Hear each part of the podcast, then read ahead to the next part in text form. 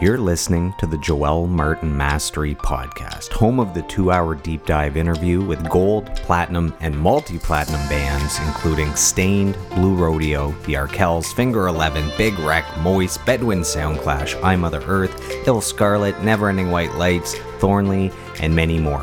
Please take a moment to subscribe to the podcast as well as share, comment, and like.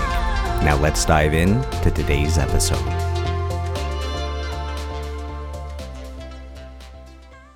Welcome, everyone, to today's episode of the podcast. Thank you for joining us. We really appreciate it. We are joined by a very special guest. Uh, he was the co lead vocalist and guitarist for the platinum selling and five time Juno nominated band uh, Treble Charger. He's also been a part of Broken Social Scene, Don Vail, The Priddle Concern, and his new project, Pointless. So, welcome to the podcast, Bill Priddle. Bill, how are you? And how good does it feel to be writing and recording new music in 2022? Uh, thanks, Joel. I'm I'm good. Um, yeah, it feels. Uh, I my band Pointless is is a bit of a it kind of solved a writer's block for me. I kind of didn't write anything for the longest time, so it's it's been gratifying. Is is the music just kind of flowing now, or is it just slow and steady, but better than writer's flowing. block? I was reading a an interview with a uh, Stephen Malkmus from the band Pavement, and this was quite a while ago when he was well into his solo career. And he said, Yeah, you know, when I was young in pavement, I used to write all the time, but now, you know, there's families and kids and and uh, fantasy football, and I just don't have the, I just don't devote all my time to it anymore. So I'm kind of in the same boat. It it, it happens when it happens, but uh, it's things don't come super easily like like they did. It seems. I hear you. Has the writer's block mostly been during the length of the pandemic? No, no, quite quite before that. Um, uh, basically, from like 2007 to about five years ago. Hmm. Okay. Yeah, I, I hear that the best thing to do as a writer, whether it's for books or for music, is to show up at the same place every day like it's uh you know not waiting for inspiration but like it's it's your job it's your career every day you sit down from i don't know 10 a.m to 1 p.m and you you just write whether it's good whether it's bad whether it's one line or a song or a chapter and I, I, guess it's putting yourself in place that whenever inspiration does hit, you're there with the pen to pad. Uh, is there any truth behind any of that, or is that nonsense uh, I read? I don't know. For me, it was more of a, a, a situational thing. Um, because as, as a as a working musician, you get into a, a, a pattern. You you write songs and then you work on the songs, then you record them, and then the album comes out and you tour, and then the tour slows down and you start writing more songs. And after the Priddle Concern came out, that kind of broke the cycle um, because it, it the the album wasn't a, a, a, huge success and there was there was no touring and broke the cycle and then it just coincided with with i split up from my wife and and so i shared custody of, of, of our kid and and i was just i was working as a cook and and taking care of my kid so that took kind of all my all my time. Um, yeah sometimes life life takes over where you think yep. me me sitting down and writing a song i mean maybe that's not the most important thing when there's a kid that needs your attention there's bills that need to be paid. Yeah isn't it isn't it great to to be young and just working on music you know just that freedom of of it's the only thing that matters and there's no responsibilities there's a beauty to that period of time. Absolutely yeah Ah, if only we had a time machine, I suppose. Uh, yeah. So, speaking of time machines, we're we're gonna do a, a two-hour deep dive. We're gonna go through your entire career, through your entire discography, across all your projects. So, we have to take a time machine and go all the way back to the beginning. So, you're right. you're clearly passionate about music. Where did this love of music come from, and is there maybe an earliest musical memory that jumps out at you? Um, I would say, you know, people are people always ask uh, you know, who's your biggest musical influence? And I think like, well, I, I, guess the Beatles because that was. Then I think about other other acts, but but really, I would say my musical influence is, is my father. He he was not a musician, but he was a big music fan and he always had we always had a stereo and albums and he made and, and he always had a reel-to-reel tape deck and he made mixtapes and he had a he knew someone at the radio station so he would borrow singles a lot. And so i grew up listening to these mixtapes. And you know if back then you you couldn't get better it's not like we had a gazillion dollar stereo but when you have a half decent turntable and you record it onto quarter inch tape at three and three quarters you get this beautiful tape compression so everything sounds amazing. Um, so we yeah i just grew up listening to music all the time. Um, um, uh, you know greg nori and i we've we've known each other since we were infants. Our parents used to share a ski chalet and greg and i used to when we were seven or eight years old we used to sleep in the same bed and it was very thin walls and we were right above the stereo. So we basically go to sleep listening to the, this same music uh, a lot of ccr a lot of beatles uh, kind of early country kind of early 70s singer songwriter stuff. Your dad was making mixtapes before it was easy to make mixtapes with CD. exactly exactly he's a he's a pioneer in that field. Uh, so you mentioned some of the the artists you heard, uh, the Beatles. Your parents would play CCR, uh, some of the country stuff. Uh, is there any other of that early early music that that jumped out to you when you were a kid? Um, there was one particular mixtape, and it had a whole bunch of great songs on it, and and it had "Heart of Gold" on it by Neil Young, and I remember thinking because I'd heard country i'd heard i didn't like country when i was a kid so i i didn't like that sound of that country steel guitar but on heart of gold there was something about it i remember thinking like what is this sound? What what is going on? It kind of filled my head and it was kind of like what what is going on i don't understand what's going on but it's amazing. Yeah it's a, a, little less country a little little more folky a little more yeah. pop elements to it yeah. And i think like like like so many people around my age, I was a Beatles fanatic when I was eight, nine, 10, 11 years old. So that was kind of my whole world. And what do you think? What do you think it was about the Beatles? I mean, obviously they have the, some of the greatest songs of all time. Is it the harmonies? Is it the look? What is it about the Beatles that you remember? Oh, I think it's it's you know the Beatles just made great records. They made great recordings. The you know the songs were great, the singers were great. It, it was everything. They were the the the full package. The full package. So that that was you um, becoming a fan of music. But how did you become a musician? So how did you gravitate towards the guitar? And then I'm um, I'm assuming singing came later than the guitar. That's usually what happens. Yeah. Um, when I was about eight or nine, my parents said, Do you want to learn an instrument? And I said, Yeah, I want to learn a guitar. So they bought me a really cheap guitar, and I took classical guitar lessons for years uh, with uh, this guy called Dennis McGregor here in Sault Ste. Marie.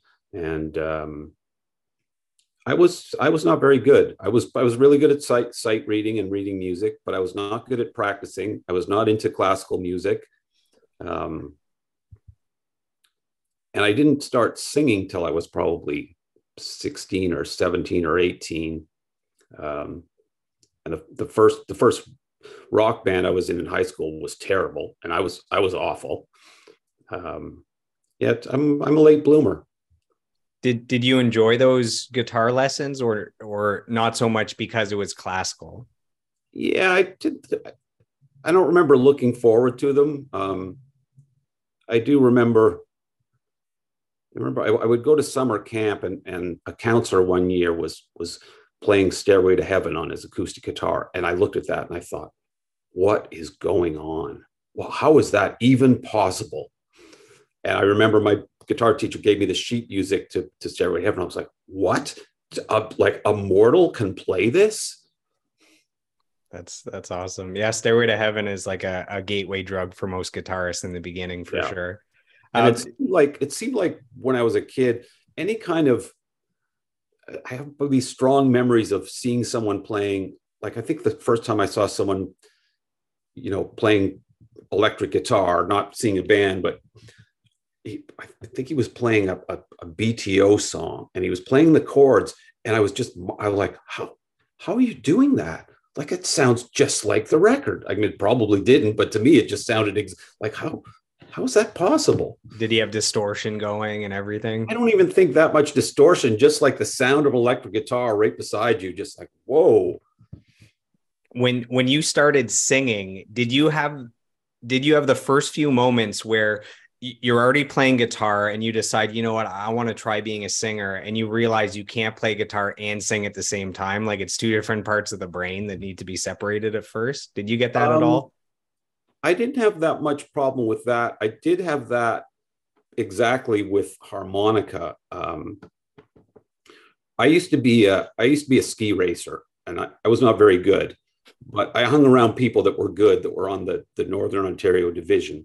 Sorry, I have to say that that's that's something that's dangerous to not be good at. Is uh, yeah. well, I don't think I was fast enough to be dangerous. You know how people, you know, they they hit the poles and the poles go rattle. I never hit a pole in my life. That's funny. That's um, funny. So one of the guys, one of the Northern Ontario Division guys, was John Critchley. And when these guys would come into town, we would all hang out. So we were hanging out at someone's ski chalet, and John had a, his guitar and a harmonica, and he was singing and playing harmonica. And I remember thinking to myself, I gotta, I gotta get moving here. Like he's singing and playing harmonica. I gotta do that. So I remember I spent, I got a harmonica with a rack, and I'd spend all day playing Heart of Gold on the harmonica with the rack, and and just like you said, sat down, played the guitar, and then it was like my my hands exploded. It just couldn't, I could not multitask was uh Neil so you mentioned Heart of Gold. So was it Neil Young and maybe Bob Dylan that got you interested in the harmonica? Yeah, I would say yeah. And I wasn't friend, into yeah, I wasn't into Dylan yet, but I would say I would say Neil Young taught me how to sing. And that maybe that's partly why I kind of sound like Neil Young. I think it's physiology as well, but you you mentioned that when you first started you were in a band and you weren't great uh, what was the name of that band and were you in a bunch of bands before uh, treble charger uh, yeah we had a cover band in high school called ziggy freud uh, it was not a good band uh, i think we only had one or two gigs then we then we kind of that was kind of a rock band. Then we had more of a like southern rock, rootsy country rock band called East Side, I think. Um, These are good band names so far. And then Greg and I started doing just playing the two of us acoustically. We do a lot of like Simon and Garfunkel and Neil Young and and stuff with harmonies in it. Look at that. We got a we got a little a, a show. We we always end up with cats and dogs on yeah. the show. So. Yeah. What's your What's your cat's name? Just so we're all. Uh, her name is Tiny Kitten. Tiny Kitten. Yeah, that is a solid name. You're as good as naming your animals as you are naming bands. So, thank you. That's that's funny. So, uh, you mentioned uh, along the way you ended up performing covers with with Greg, and that you've known him since you were really young. Um, at what point was there an idea that we we should start uh, a band together and do original songs? Um, it was the the the late '80s when we both kind of like uh, flamed out of university, and uh, and I decided, okay, music is what I want to do. And then I moved. Greg had gone to school in Windsor, and he knew a, gu- a guitar player, and he was in a band. So I came, joined that band, uh, became the bass player, and after about six or nine months, uh, the guitar player decided that he wanted to focus on um, directing. He became a probably still doing it now. He became like a like a kids TV director. And I said to Greg, "Let's go to Toronto and start our own band." And then we uh, we moved to Toronto and started up a, a band called it was called Warehouse. Not a good name. And we did we did the smartest thing, and I recommend this to any band starting out. We we recorded an album uh, in in Greg's roommate's room with a with a I guess a half inch Tascam eight track or 16 track. I think I did all the engineering. We we recorded it, we mixed it. I don't know if we mastered it. I guess we mastered it and we made cassette tapes and we listened to it and we thought this is terrible. and we didn't do anything with it. And so as a result, the next batch of songs we did were with NC 17 and then subsequently Treble Charger. So I think a lot of people were like, wow, where, where did these guys come from with these songs? Well, the reason is you didn't hear our terrible songs. Basically, by the time you made a legit recording, it was almost like a greatest hits. You had already gone through the other stuff. Well, yeah, the, the other stuff was gone, was just gone. Like we did not, none of those songs lasted. We just wrote new, better songs is is that original recording that you think is terrible does that exist anywhere or did you guys like dumpster fire that thing i don't quickly? greg might have it. I'm not i'm not i i know i don't have it because back then it was you know your master was on a vhs tape. Technology. Yep. So you talked about growing up in in sault ste. Marie. How much do you think that that um, influenced who you became as a person and who you became as a musician? Is there something unique about Sault Ste. Marie? Uh, I don't know. It's just a, it's a very, it's a very isolated small city. It's, you know, Sudbury is pretty worldly because it's only, you know, two and a half, three hours to Toronto from Sudbury. But it's, this is another three hours or so west of Sudbury. It's very backwards you talk to any any bands from the 90s you never stopped here. We never stopped. We are from here. We never stopped here. There's never been any canadian rock radio. There's never been any canadian college radio. So the the canadian music scene didn't really exist here. It's it's like the Trews are coming. I was mentioning someone like the Trews and, and they were like who are the Trews like it's just very yeah so when when bands are planning out their Canadian tour dates, Sault Ste. Marie isn't up there with Toronto or Vancouver or Montreal. No, absolutely not.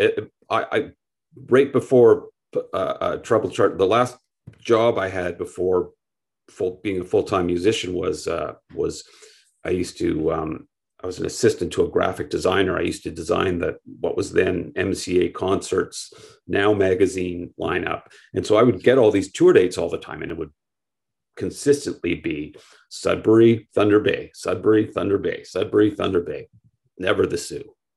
Sault Ste. Marie is the the city that fun forgot. That's what they say about yeah. Ottawa. I've heard an Ottawa radio DJ say that before. The city that uh, fun forgot.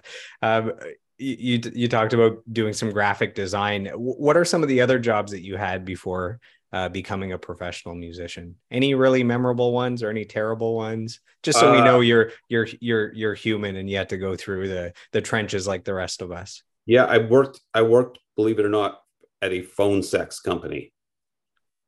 Back before there was like people would call the number in a magazine and they, I would pick up and say, give me your credit card information. I would check their credit card and it was, it was not a fun job. And you would work like midnight to noon shifts. It was brutal. Was there anything special in your resume that got you hired there? No, you didn't need anything uh-huh. to be like have a pulse. There, yeah. You, you. I was. Let's see. I was somehow I got this job as a assistant to a, uh, science writers group. So I, I ran this this uh, uh, journalism contest um, yeah. These are some exciting jobs. And no, then no wonder people, you turned to music with so much passion. Yeah. And you know, bartender, server, that kind of thing. And as a kid in Sault Ste. Marie, was was there anything you wanted to be growing up before you you fell in love with music? No, I probably from an early age I wanted to be a, a musician. I had my stage name all all all Elliot Black. You know, it's not a bad stage name. Yeah, you're you're good at these the naming of bands. If ever I start another band, I'm coming to you for a name. All right. So.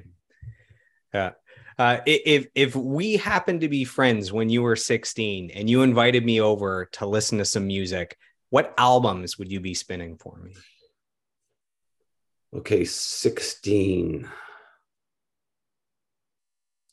I'm going to say Hotel California. Nice. Uh, probably heavy rotation would be Cheap Trick, Heaven Tonight. Um, probably any 70 Steely Dan. So probably Aja and the Royal Scam. Uh, probably some Joe Walsh.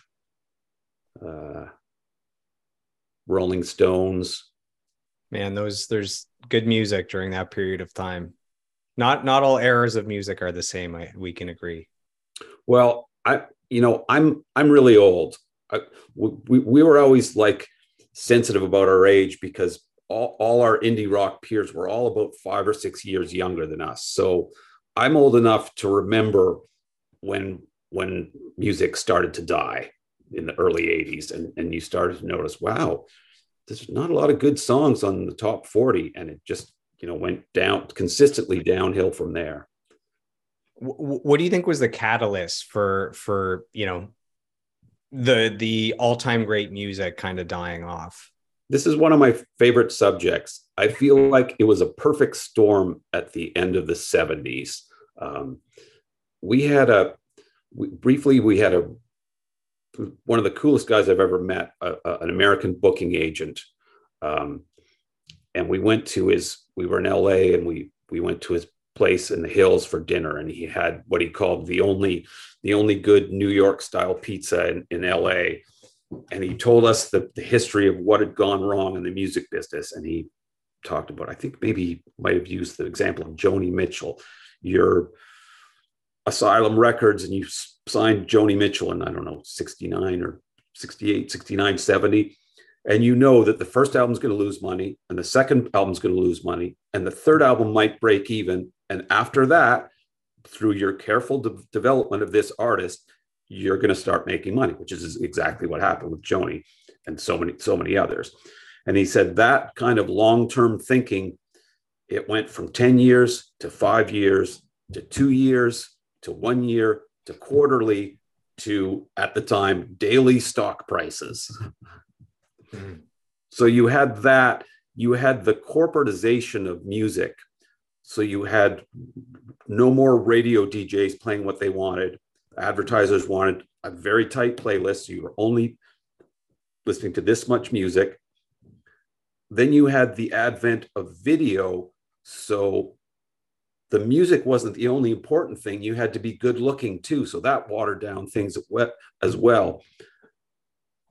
And then the fact that in the late 70s and early 80s, gear got terrible. The new digital gear, and everyone was like on drum machines and and then add to that that pot a little cocaine and you have like the recipe for for destroying music that's I think that's a good uh, uh, synopsis of, of of what went down. But yeah, no, it, there's a lot of artists that it took them three, four albums of development where the the label had long term vision. Um, I know Bon Jovi, it took several albums. Springsteen took several albums. A little bit newer, but Kid Rock, it took it was like his I don't know fourth, fifth, sixth, seventh album before he had the big one. So uh, I guess uh, it, it feels like these days it's all the development has to be done before the label becomes involved. Like a label basically looks yeah. at, at a band and sees that they're already selling tickets, they already have millions of yeah. followers, and they it's just money. They go, okay, well, they've done this well on their own. If we put this much money times the current fan base, it should make the, you know, it's it's a formula. Exactly. Other than other than someone seeing some kids sing and, and thinking wow you can you can sort of sing and you're incredibly good looking.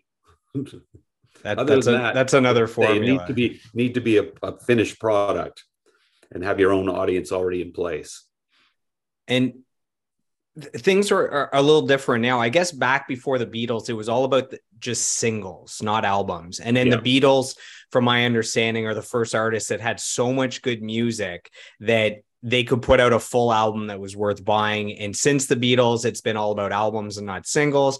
And then since you know the digital downloads and the streaming and Napster and iTunes, we've gone back to a, a singles yeah. market. Is, is, is that accurate? Is it more singles now? And bands seem to be releasing singles and EPs instead of uh, instead of yeah, I, I think so. I'm I'm no expert in the music business at present. I that's never been my thing. I'm just I'm just about music. So I try not to think about all the business side of things to, to my detriment. But yeah, an example I just had uh, the drummer for uh, Big Wreck on. So his name's Sekou, and they finished recording a 15 song album. So the album will be called Big Wreck 7. And what they did because of the way the industry is now is they they divided that into three EPs that they're releasing every few months. So there's 7.1 and there's a single, and it's like people can focus on just those five songs. Yep. Yep. Um, no, that's, that's so that, that that's what they're doing. And it seems to be kind of a, a you know, reflection of, of what's going on. And instead of, you know, 15 songs coming out today and then four months later, there's nothing for a year or two. Uh, it, it's like every five months, a new product comes out, but over time it's the same amount of songs. I guess that's the the thought yeah. behind it now. It's very, very, very different. Um, how how early on as a musician did you know that you had something special, that you actually had a talent that you could maybe get paid for, that somehow if you worked hard, uh, you could turn this into a career? I I don't think it was until we were doing we started recording uh, the NC17 record, um, and we I don't remember how whether we finished we wrote recorded all the songs and then but we had a we had a a, a three song cassette. And uh and then with that got us a manager. And and it was around that time it was around that time and we were i was working so hard in the studio and i just remember thinking um that, that this is going to work. I, i'm i'm going to make this work. We're we're doing good good stuff here. Like i didn't have that feeling when we made that that first album that we scrapped as i said um uh, but uh and the the engineer rob sanzo his reaction as well. I, I i remember we were we were listening to a rough mix of red and i remember him thinking like if this isn't really successful then i don't know anything about music. It's it, you know it, it's nice from the start where you said you know you're not great you're in bands you're not great you make that first recording it doesn't sound great. Uh, it must feel nice then at that point to have people outside of the band actually saying how good something is and, and that there's something there that must uh, make make you feel pretty good. Yeah definitely. Um, and and you know i read something a little while ago about someone pointing out the fact that successful artists need to have good taste so they need to be able to push through the point where they're making something that they know isn't very good. So you know if if if you're clueless and you think everything you do is great then you're not going to go far. But if you're if you have really good taste and you think oh this is terrible i should quit you're not going to go far. So it's that sweet spot of like pushing through i think i can do better i think i can do better and then you know you think okay yeah no i, I like this this is good. Did, did you ever deal with resistance from family or friends early on. A lot of times musicians were told you know just get that good job get the education uh, career in the music industry. That's a pipe dream. Uh, did you have resistance and how did you how were oh, you yeah. able to deal with that resistance? Well i just i, I remember i remember specifically uh, uh, visiting visiting sault ste. Marie and talking with my dad we were outside somewhere and i was saying just what you were talking about. I was just at that stage where I'm pretty sure this is going to be successful. You know, no one really knows who we are. We haven't sold anything or done any big gigs, but I'm pretty sure. And I was explaining to him, I think I'm going to make this work. And he was literally walking away from me because he thought this was just, you know, he was a, a lawyer. He thought I should be an accountant. And, uh, and he thought this was just, you know, r- ridiculous. And it took him about three or four years to come around when we were we were sort of on the cover of Maclean's magazine. There was a big uh, uh, cover story about the renaissance of Canadian music, and there was like a maple leaf collage of band photos, and our photo was on. So we were, you know, we were not by ourselves on the cover of Maclean's, but we were. So at that point, my dad was, "Oh, my son, the rock star." Who uh, who else do you do you remember being uh, on that cover? Probably Our Lady Peace or Moist or yeah, uh, probably tragically hip. Oh, how dare I not start with tragically hip? Probably, probably Sloan. Uh, yeah, the glory days. Yeah, I don't. I do not remember.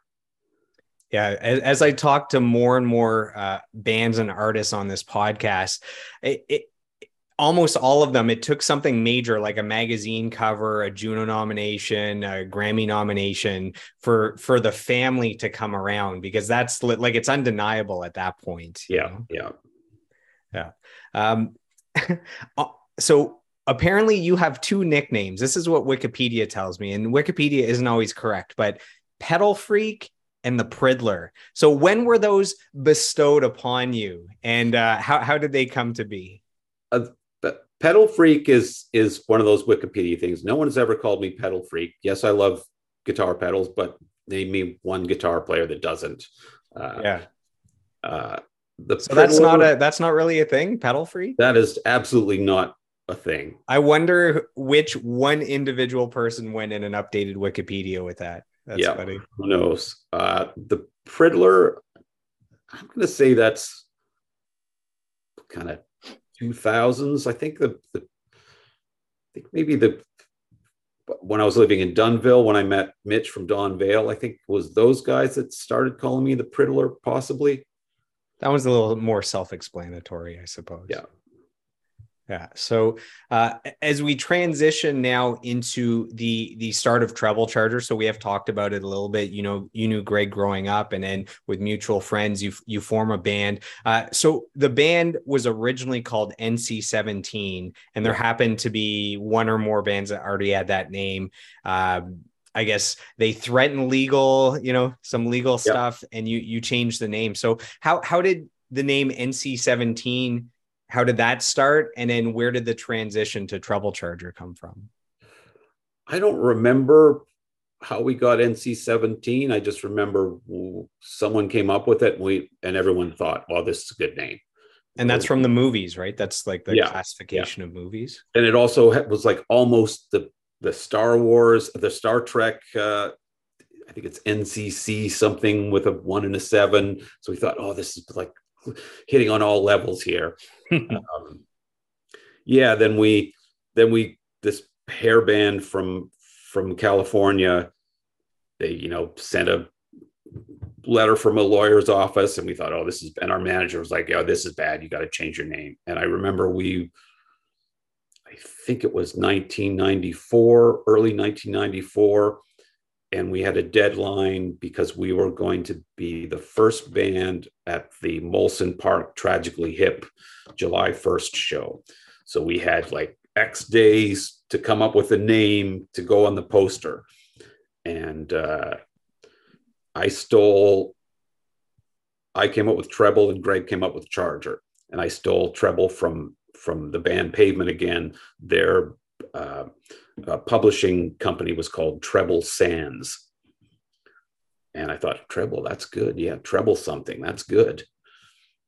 And then Charger from Greg. So you guys are collaborating right from the start, 50 50. Yeah. So I like I like that. So in 1994, you guys release your debut album, uh, NC 17. So this is named after the original band yeah. name, I guess you know kind of in honor of the name that was was taken from you. Uh two singles. So there was red the original version of red and then 10th grade love.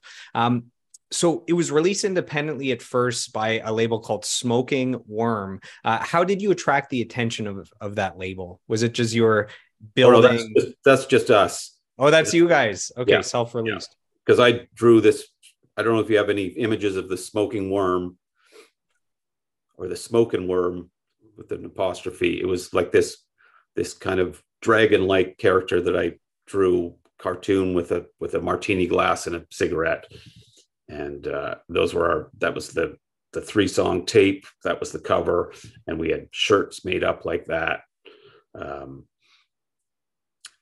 yeah and then we um, we were playing at the El Combo, and this band called Tristan Psionic was opening up for us and uh, and I was talking to the guitar player Sandy after both our sets, and I said like, "Well, you guys are great. Like we we we play a lot of shows, and usually the bands we play with are terrible, and you guys are really good." And he said, "Yeah, same with us. Usually bands we play with are terrible. You guys are really good."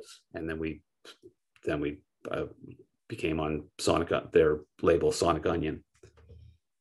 Okay. And and what thoughts, um, memories, emotions come back when you think to that debut album that kickstarted this this wild journey?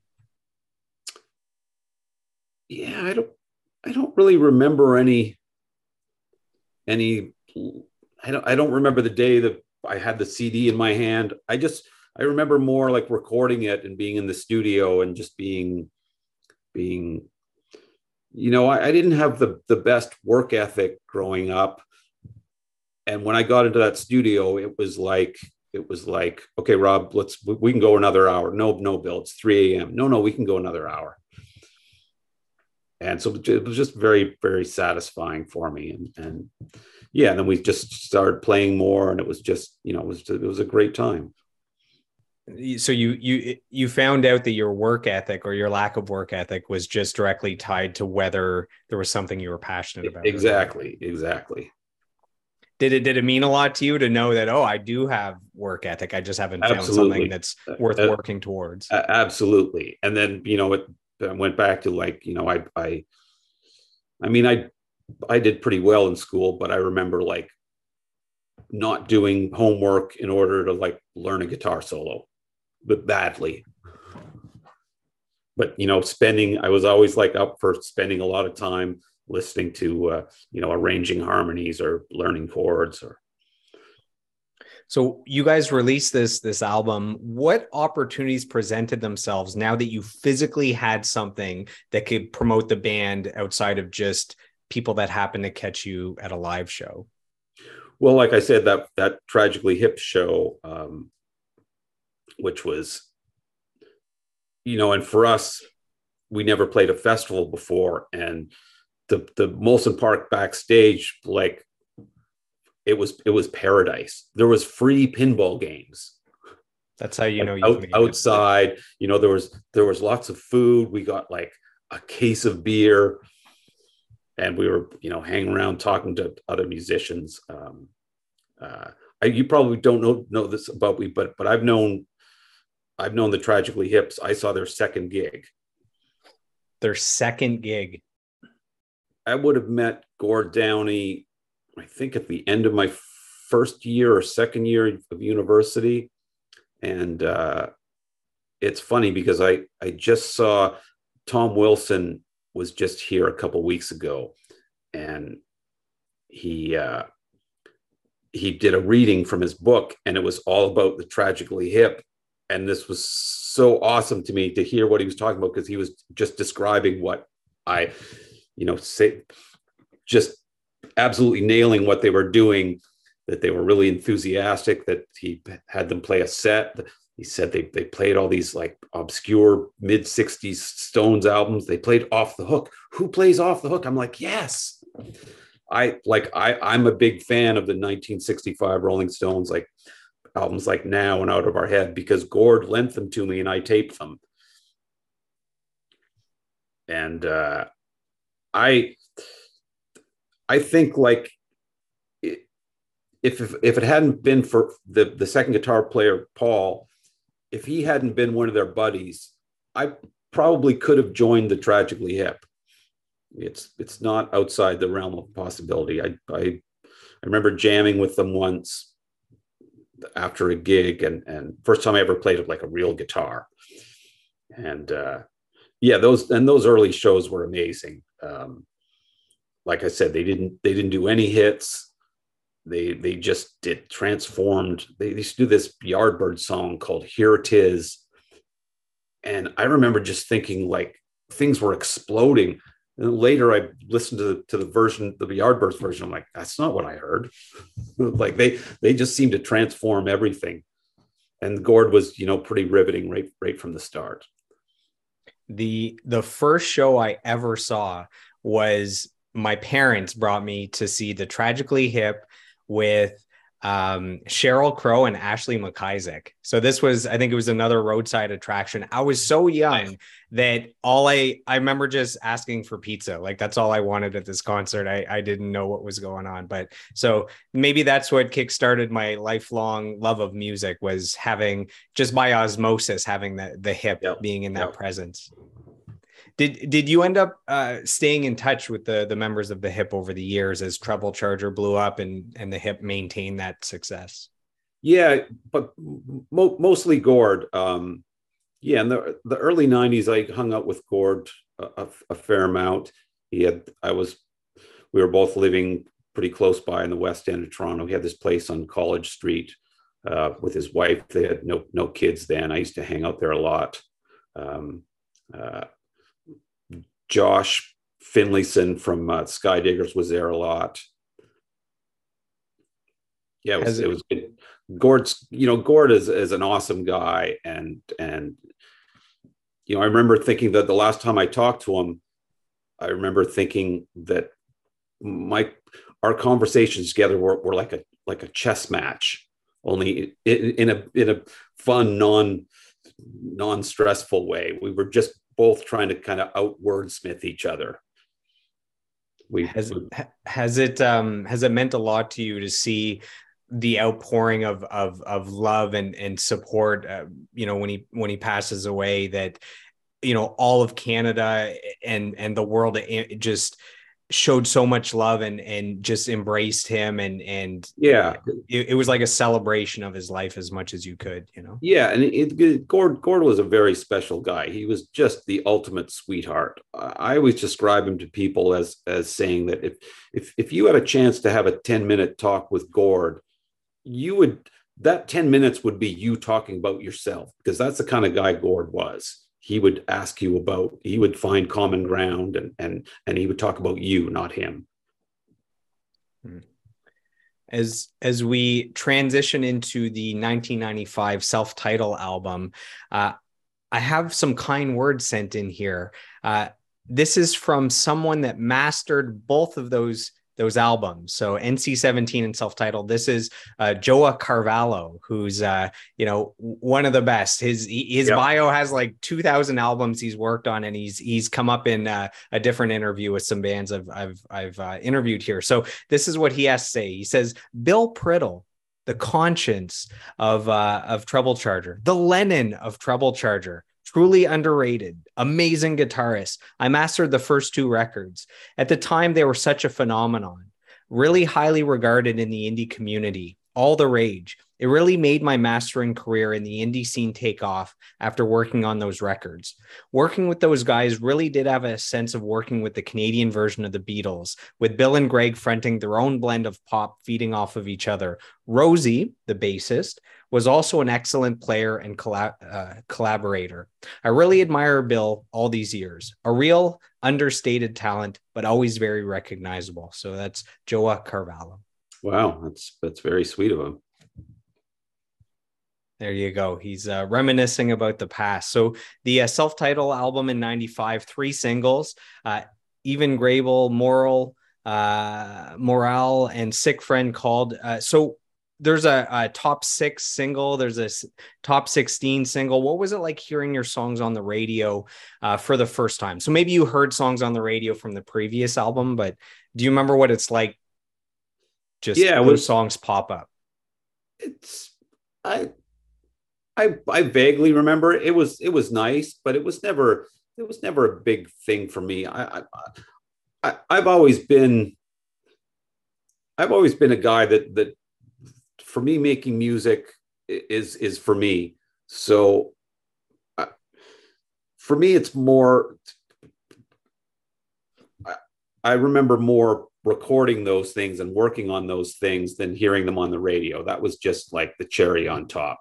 To me, the real satisfying thing was, you know, as an artist, you you you start with a blank piece of paper and you you end up with this and it's and it's never not satisfying so it's more about the creation itself yeah i i remember seeing sting accept an award at probably the grammys and he just got up and he said uh, music is its own reward yeah it, it's nice to have the recognition but the music itself is is why we're here so that so that ep gets released in 1995, then re-released by RCA in 96, then released by BMG in 1997. So for our listeners that don't know kind of the um, you know what happens in the entertainment industry behind the scenes, the business side of it, why does an album get released multiple times? Well, we we were on Sonic Unyon and and uh, so they put it out and then we you know we we figured, you know, we should make the leap and go to a major label. And um, there was a kind of a mantra in the Canadian music business then that you don't want to sign with the Canadian label because otherwise you're you're never going to make it in America because you don't have anyone in the American office who's your champion. So we were in a situation where the, the president of, of BMG in Canada just became the president of RCA in New York, uh, Bob Jamieson, and um, and the and he brought the David Bendeth, the infamous A and R man, with him, and so he was our A and R guy, and and uh, I don't know if that was the best choice in retrospect. Uh, David Bendeth. It's he's it's, a producer as well, isn't he, David? Bendeth? Yeah, not yeah. for no reason that his nickname is Band Death. Oh, that's not a good nickname. He was a he was a interesting guy. He was very acerbic. He was not the nicest guy. He was a little diabolical. Uh, but I remember He's, he sounds perfect for the music industry. Yeah, yeah, exactly. But I remember Bob Jamieson, like when we met, and and I was talking to Bob Dylan about him, and and none of the other label presidents, to me, it sounded like they were big music fans or anything. So, uh, so yeah, we signed with RCA, and then they decided, oh, we should, because that was in the the craze, the indie craze, where every major label wanted to have buy an, an indie label so that they could you know give their indie acts credibility. So i can't remember the label that came out but it was an offshoot of rca i think it was based in seattle and that's what it came out on. Mm. Is this is this the rem influence where rem was huge on campus radio and yeah. major labels coming and yeah exactly. they're signing all the the you know the campus bands. Yeah and, and also the indie backlash of like oh you don't you, you're selling out. So instead of doing that you soften the blow by saying oh well we're not you're not on on sony. You're on this little cool indie label that sony bought one thing that that instantly jumped out at me when I listened to that album is uh, the incredible harmonies. Uh, do do harmonies have they always come easy to you? You can hear harmonies, you can sing harmonies when someone else is singing lead. Is that just yeah. that's yeah, just no, always been always, the way? It's always been my my thing. Um, uh, again, when we were when we were teenagers, we had a we had this gig in a gravel pit I decided we were going to do Crosby, Stills, and Nash, Suite Judy, Blue Eyes. So I spent hours like teasing out the harmonies and then saying, "Okay, you sing this, you sing this, I sing this," and uh, and from the earliest, you know, the Beatles had great harmonies. I was a big fan of this this band called the Lettermen in the '60s. Uh, I remember I wasn't, I didn't get exposed to a lot of Beach Boys, but I remember Good Vibrations for me was one of those songs that was just the holy grail of awesomeness. And I, yeah, I always loved the, the, the sound of voices together. And I, and I could always figure out what was going on and how, how this was working. Yeah, to me, when I when I see a band live, if there's just the one singer and no other member is singing any harmonies, like that's yeah. what differentiates bands for me. If there's harmony, if there's three part harmonies, it's like, okay, there's levels to this game. and I used to love guys who like Elvis Costello and Bruce Springsteen that would harmonize with themselves so well, even though they had really distinctive voices and they weren't, you know, didn't sound like the kind of guys that might be like harmony singers. And and you know that was the thing about having a band with two singers. When you have a band with one singer and the other guy says, "I can do backups," well, maybe you can, but maybe it doesn't sound that good what what would you say are the the pros and cons of being in a band with two singers? I mean, I guess some of the some of the pros I would think is like if if maybe one of you guys is starting to feel a little sick, you don't have to cancel shows. Maybe shift the songs a bit so it's yeah. more the other one singing. That's a pro. Uh, what what else jumps out? Pros and cons. Well, uh, the the the cons jump out because that we kind of because record companies hate bands with two singers. They hate it. They, they it, it makes their brains go explode because the, they're all about marketing. Like we need one face. We need one. Give us the one face. So I would say uh, a, a lot of the reason that that that Treble Charger stopped was because RCA was basically playing politics uh, against us. They were they there was literally a split into factions of RCA. Some people thought Greg should be the guy, and some people thought I should be the guy. But everyone was in the agreement that there had to be one guy. So there's definitely, you know, we kept saying, "What about the Beatles?" yeah, yeah. I mean, there's there's some great examples where it, it does work, but there's still tension. You know, someone like Blue Rodeo, it, you know, the way they do it, I, I had their drummer Glenn uh, for a two hour interview. And what, what you can see with them is everything's divided across 50 50. Like if they have a, the new album has 10 songs, there's five songs from Greg Keelor and there's five yeah. songs, you know. And um, when they play live, it's like one person sings, then the next person sings, and the singles, it's like single one is is you know one guy, single two is the other guy. Like it's it's there's like a science to it for them, and and that works. But uh, you know, it, it, it, seemed like with with Treble Charger, um, the the newer stuff it, it seemed like the singles were were mostly greg and that's got to have some some tension there you know yeah, well, that's where we we you know got into the the pop punk thing, which I wasn't completely behind. Um, but you know, that's that's the way it goes. Uh, I, I mean, at the same time, you know, I'm I'm I couldn't be more proud of of songs like American Psycho and Brand New Low that that I you know it was those songs were really a collaborative effort between Greg and me and, and Matt Hyde, our producer. So it was you know some of the most satisfying work I've done. So, so that album, so still self-titled in 1995. So uh, that gets the band its first Juno nomination for Best Alternative Album. This is in 1997. That's the first of five nominations. Does that one specifically have a special place in your heart uh, f- for it being the first and having your country acknowledge your your talent and your hard work? Yeah, I'm trying to think was that our first one? I thought for for which album? Uh, the the self title was the first right, one, I believe. Yeah, yeah, because I, I, think I remember. The, the Junos are always fun, and and and don't get me wrong, we're we're bitter about the fact that we went 0 for five. I'd love to have that freaking statuette, but uh, yeah, I, I remember we were at. Uh, we were at that Junos, and it was the night before where they had the the more special, you know, those kind of categories.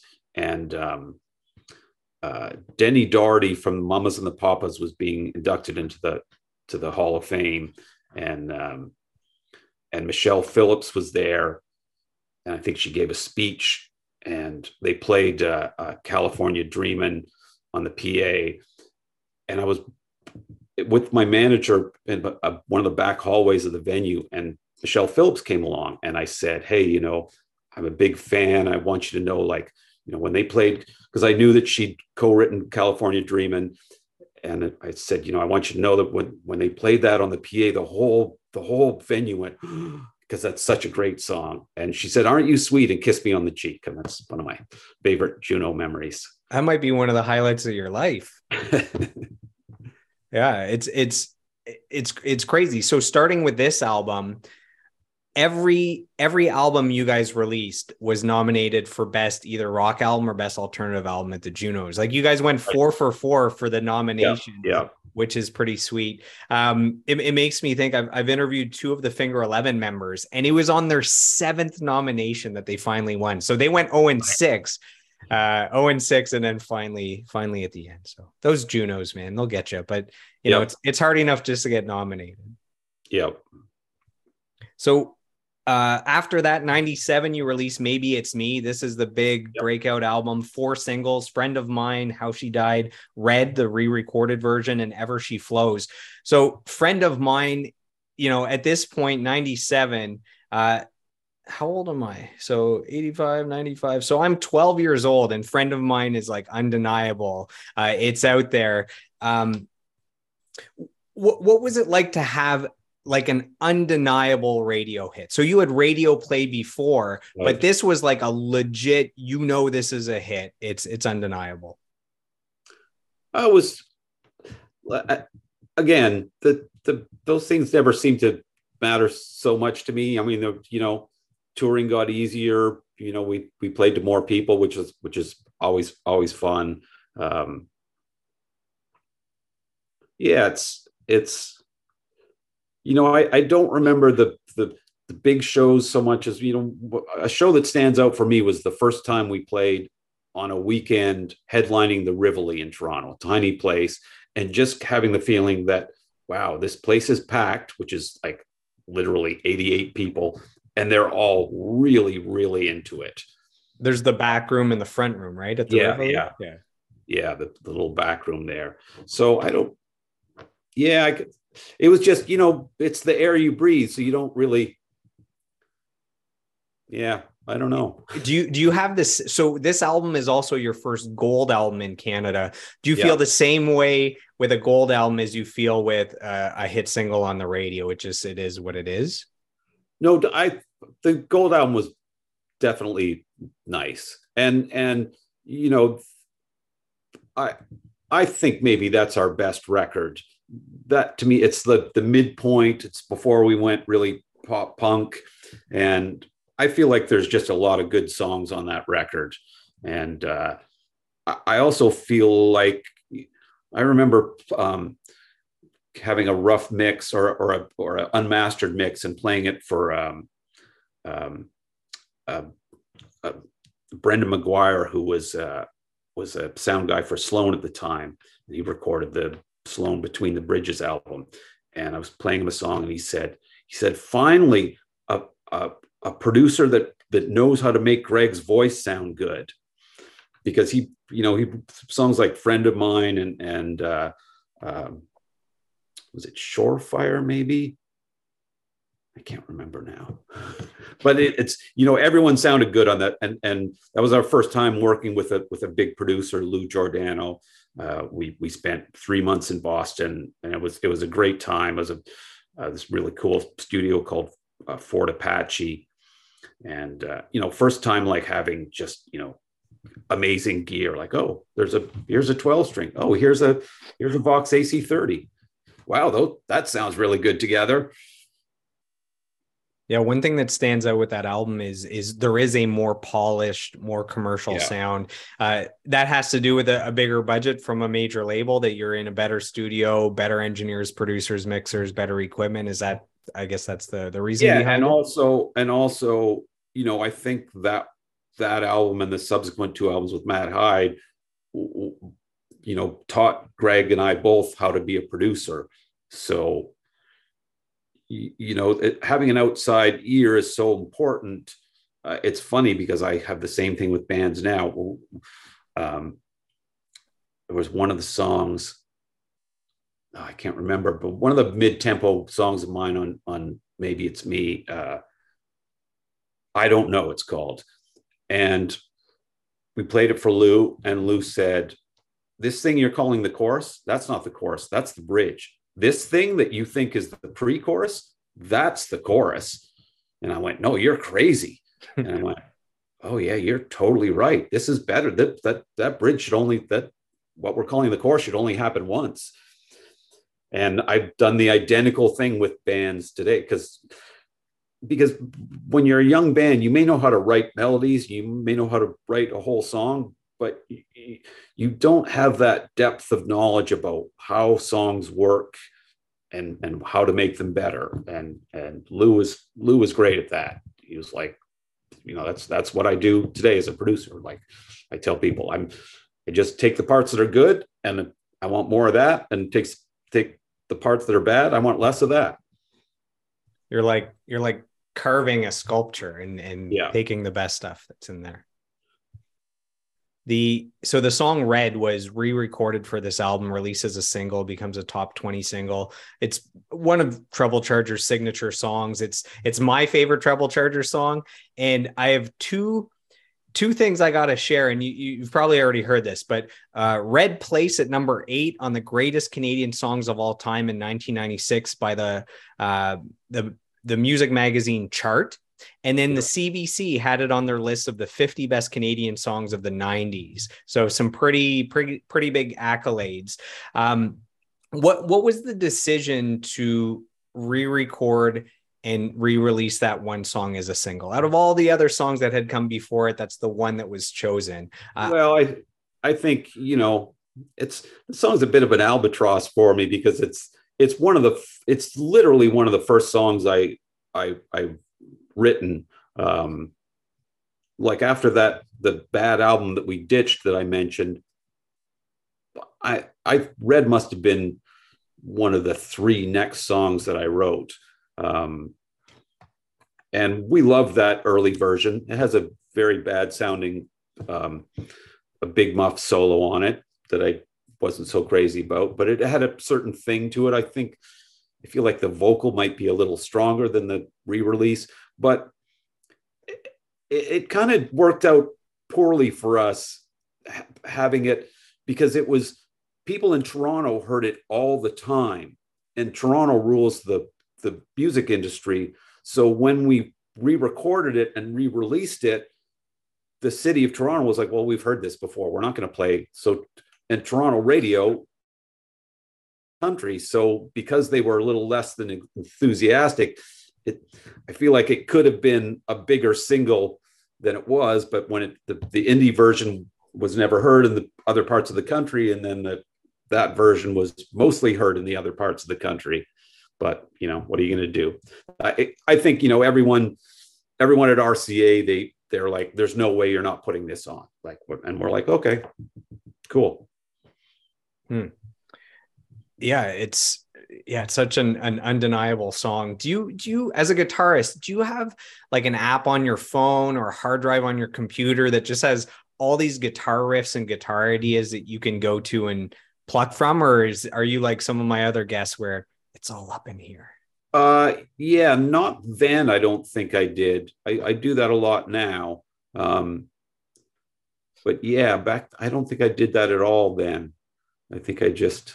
Well, it it hasn't been that long that we've had you know phones yeah. that have apps capable of yeah. that, and even computers, you know, Pro Tools and all that. Before it's if you wanted to record anything, you had to get to a studio and pay yeah. big bucks. Well, I had I always had four tracks, so I would probably starting with maybe it's me. I would I would do four track demos. What so for for our listeners that like the equipment side of music uh, are you able to share the you know guitars that you use the pedals you use the amps you use to get kind of your signature sound? Yeah well well my sound for the for the first two treble charger records was was uh i mean i have a i have a fender stratocaster that i bought in 1989 which is which is my kind of my main guitar. Um, uh, I also had a, a Charvel Surfcaster around that time. I, I used that a lot. Um, but I, I used a, a, a, Boss pedal called the Metal Zone. Good name. which is, it's a very, a lot of people think it's the greatest pedal ever. And a lot of people think it's one of the worst sounding pedals ever. And I remember when we Matt Hyde, our producer, when he, he said, he said, wow, you use the metal zone in the way you're not supposed to use it because it's, you're supposed to do metal with it. And it had this very uh, extensive uh, uh EQ section where you could you could dial out that that mid range to get that horrible scooped metal sound. But I was just trying to get a, a Neil Young Crazy Horse sound, so I I reefed that mid range, and that was that's the distorted sound in red and and in everything. So just the either the Charvel or the or the uh, the Strat into a Fender amp with the metal zone and maybe maybe like a Boss Super Overdrive in front of it that would make the metal zone sound a little less processy. Uh, the last time I picked up a metal zone, I was like, oh yeah, yeah, this is great. I'm like, wow, that is awful. it had this kind of lack of bottom end. It was, but it, it, somehow I made it work. If if the video game Guitar Hero came around and asked for just one treble charger song that you could submit so people could get their plastic guitars and play along, which treble charger song do you submit? Red's got some cool parts and some cool riffs. What do yeah, you think you submit? I I would say maybe American Psycho because it has that catchy riff. Yeah. That catchy riff, yeah, with the with the it's with an electric mistress flanger and that's a that's a good choice. Uh, in in 2000, you guys released Wide Awake Bored.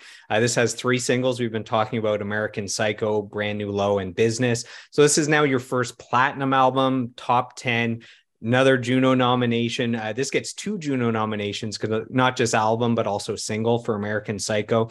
Is it fair to say that American Psycho uh, was the band's biggest hit period of of of your career and why do you think people if so why do you think people just love that song so much yeah i would i would say that's our biggest hit i just think it, it, it like i say greg and, and matt hyde and i we we worked long and hard. I, you know i think one of the reasons that album turned out so well is because we did a lot of pre-production.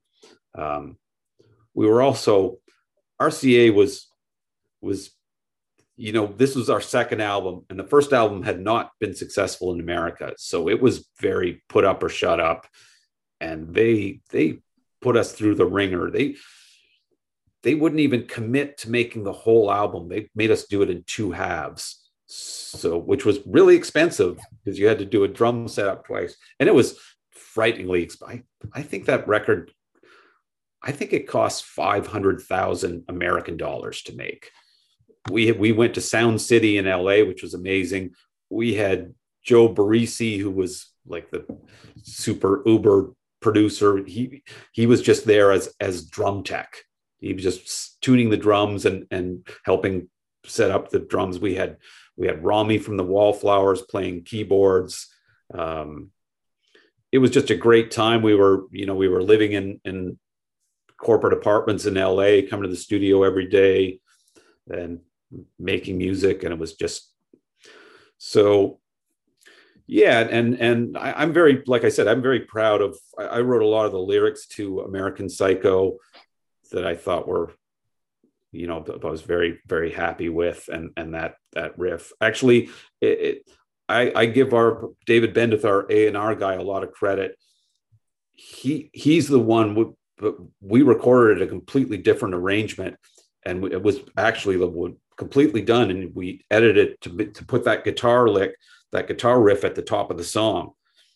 It was just going to start with that in retrospect was like wow it's terrible beginning but he could he could see that and he said "No, you need to do this and we are like you're crazy and then he we somehow made that edit and it it sounds great is Sound City in LA is that the studio that uh, Dave Grohl made the movie Sound yeah. City? Yeah. And it's like Rage Against Machine recorded their debut there, and uh, yeah, so many great Fleetwood Mac, I think. Fleetwood There's Mac, Tom Petty, yeah, it's a Tom. Pe- I remember the, the best the, studios, the giant live room, and and there's a grand piano, and and someone said, yeah, only Tom Petty uses that. That's fair enough. I think maybe for the album my Cheap Trick Heaven Tonight was recorded there. Um, and it was very, it was not very glamorous. It looked its age. It was very rough looking and it was a, it was a lot of fun hanging out there. The the success of the band allowed you guys to tour around the world. Were there any favorite places that you like to visit when you went on tour? Well, around there was not around the world. We were just in North America. Um, Halifax has always been one of my favorite places to play. Uh, the people there love music so much. Um, you know, in the in the '90s, I was in this magic indie bubble. I I never heard any Salt-N-Pepa or or like I can't hum a Sublime song. All I all I listened to was Sonic Youth and Pavement and Guided by Voices and Stereolab. and I remember one particular tour. Every time we'd we'd show up for sound check and it would be Offspring, keep them separated, and it'd be like, oh, if I hear that song one more time, I'm going to kill myself. And I remember arriving at the venue in in Halifax and Stereolab was playing, and I just went, oh, my people. Yeah, and you know, with the, the music you hear before you go on makes such a big difference. It could just make you have have a great show, and, and the Halifax audiences were always great. Uh, I always loved playing uh, Portland and Seattle. Uh, I, New York was always amazing. Um, we played two or three times at this little room called the Mercury Lounge with amazing sound system, amazing sounding stage.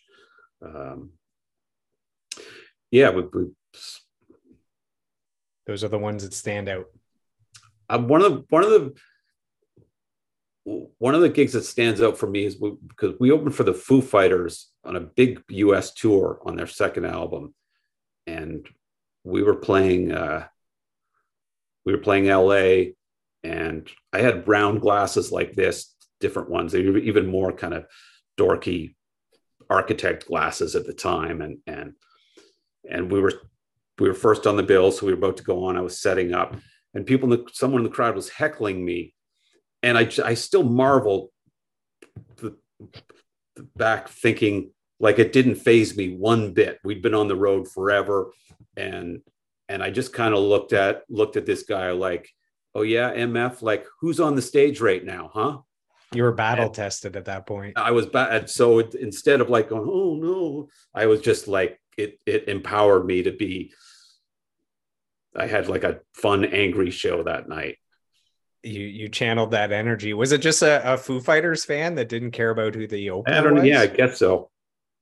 Yeah, it was, it was that tour was uh Foo Fighters and talk show. I don't you remember talk show that was the Stone Temple Pilots offshoot hmm. when Scott Weiland was was in rehab and they hooked up with their high school buddy that played in a cover band. So he was the singer and and and that that tour we didn't hang out with the Foo Fighters much because it was mostly like really old big 4000 seat theaters in the US and they were always set up on one side of the the, the Foo Fighters dressing room was would be on one side of the venue, and our dressing room and talk show would be on the other side. And those guys were just sweethearts, the DeLeo brothers and, and Eric the drummer. They just like, I think like uh, Dean DeLeo went to Guitar Center in LA to buy a pedal for Greg. So I think a pedal broke down. He's like, oh, I, I got you this boss distortion. And it's nice to hear those stories of the the good guys in the industry. Yeah, yeah, they were just a, a joy to be with. We have a, a, fan question. This is from Amanda Luciano. Uh, she asked, "What is your craziest or most memorable fan interaction? It could be sweet, funny, or crazy." Uh, uh, fan interaction. Nobody threw their underwear or anything. I don't think so. I don't know. I was the I was not much of a fan interaction guy. Uh, so my my story is kind of lame. Just you know, being at some some weird uh, gig in Toronto outside somewhere, like where there wasn't really a backstage area, and I, this this woman came up to me with her daughters and said, I, I know you're the one that doesn't really like to talk to fans, but could you sign this for me? And I was like, yeah, sure, sure, no problem. It's so very I, considerate. Yeah, yeah. So I, I was that guy. I kind of hid from the fans. would, would you would you say you're an introvert or that's not what it is? I, yeah, I would say I'm an introvert. Yes. Okay. Okay. Um, do your songs usually come together in a specific order when you're writing? So, for example, some people just write a ton of lyrics and eventually put it to music. Some guitarists are always writing music and then they put a melody to it and then eventually fit words within that melody. Or do your songs just some of them start with guitar, some with lyrics, some with vocals? Yeah, I think it's it's very varied with me. Um, some songs um, red i remember red very vividly because i had a a, a black uh, it was by these kind of black notebooks. And uh, and i would just write things that hopefully i would i would come up with a turn of phrase and i would write it down. I remember at the bottom of the page on the left, I had written, Saw you looking for a light, face painted cigarette white. And I wrote that down. I closed the book. And then, however many days later, I looked at that and was like, oh, that's that's pretty good. And then I think the rest came pretty fast. Um, uh, the first song on Priddle Concern, Union of Concerned Scientists, I was uh, I was watching CBC, and there was an interview with uh, the uh, the president of the Union of Concerned Scientists, and his name was Dr. Robert Pollard. And Robert Pollard is the singer from Guided by Voices, one of my favorite bands. So I, I was like, oh yeah, Union of Concerned Scientists. That's good. I wrote the entire lyrics in about three minutes, and I looked at it and I thought, wow, that's really good, but I do not know how to put this to music. And then months later, I was like, oh, I could do this. Uh, other times, I I do uh, other times I do the complete opposite approach. Sometimes I will write an entire song with no lyrics and no melody, and I'll wait for like, okay, I'll I'll I'll come up with that later. I've done that on two or three of these pointless songs. It was like, okay, I'll just, uh, I've, I've got something good here. It'll, it'll come to me. Do you still have some of those that you're still waiting where this, yep. the music's yep. done and you're just waiting? yeah. There's two or three pointless songs that I'm like, you know, this is a good backing track. Yeah. Yeah. Uh, have, have you ever had uh, songs come to you so easily that you just felt like the conduit. You just felt like the medium Absolutely. that it was passing through. So Absolutely. you you might call it, I don't know, you know, God gives you a song or the infinite yeah. intelligence or source or however you want to say it. Yeah, I think I think any any songwriter that has that happen to them, they're they're always going to be describe themselves as an agnostic and not an atheist because it's something uh, uh, Christ is on the lawn from maybe it's me. I I remember three in the morning. I woke up my ex-wife like, "You have to hear this right now," because it just boom, it came to me, and I think I wrote the whole song in 20 minutes or something. Those are, you know, when like you mentioned, you you went a few years with some writer's block. So when you get those gifts, you must really appreciate them. Yeah, yeah. It's, well, like I say, there there hasn't been those kind of songs since those days. Now I I I toil and sweat, but so we're we're all the way to the final uh, Treble Charger album. So this is Detox in 2002, and then we'll move into everything else: Broken Social Scene, Don Vail, all that stuff. So uh, Detox three singles 100 million don't believe it all ideal waste of time this is your second uh, gold album another top 10 album another juno nomination uh, did you feel massive pressure after the success of the previous album that went platinum and had such a big hit with uh, american psycho well this was i didn't really want to make this record things were like i said greg and i've known each other since we were infants. So we weren't really seeing eye to eye all that much. And, uh, and, um, this coincides with broken social scene because I, because before that, I'm going to say probably the downtime after wide awake bored um, my my ex-wife uh, was in the publishing business, and she worked for Kevin Drew's dad, David Drew, and uh, and she was talking to Kevin one day, and you know, Kevin's a big indie rock guy, and he said, "You, you, your boyfriend's an NC-17."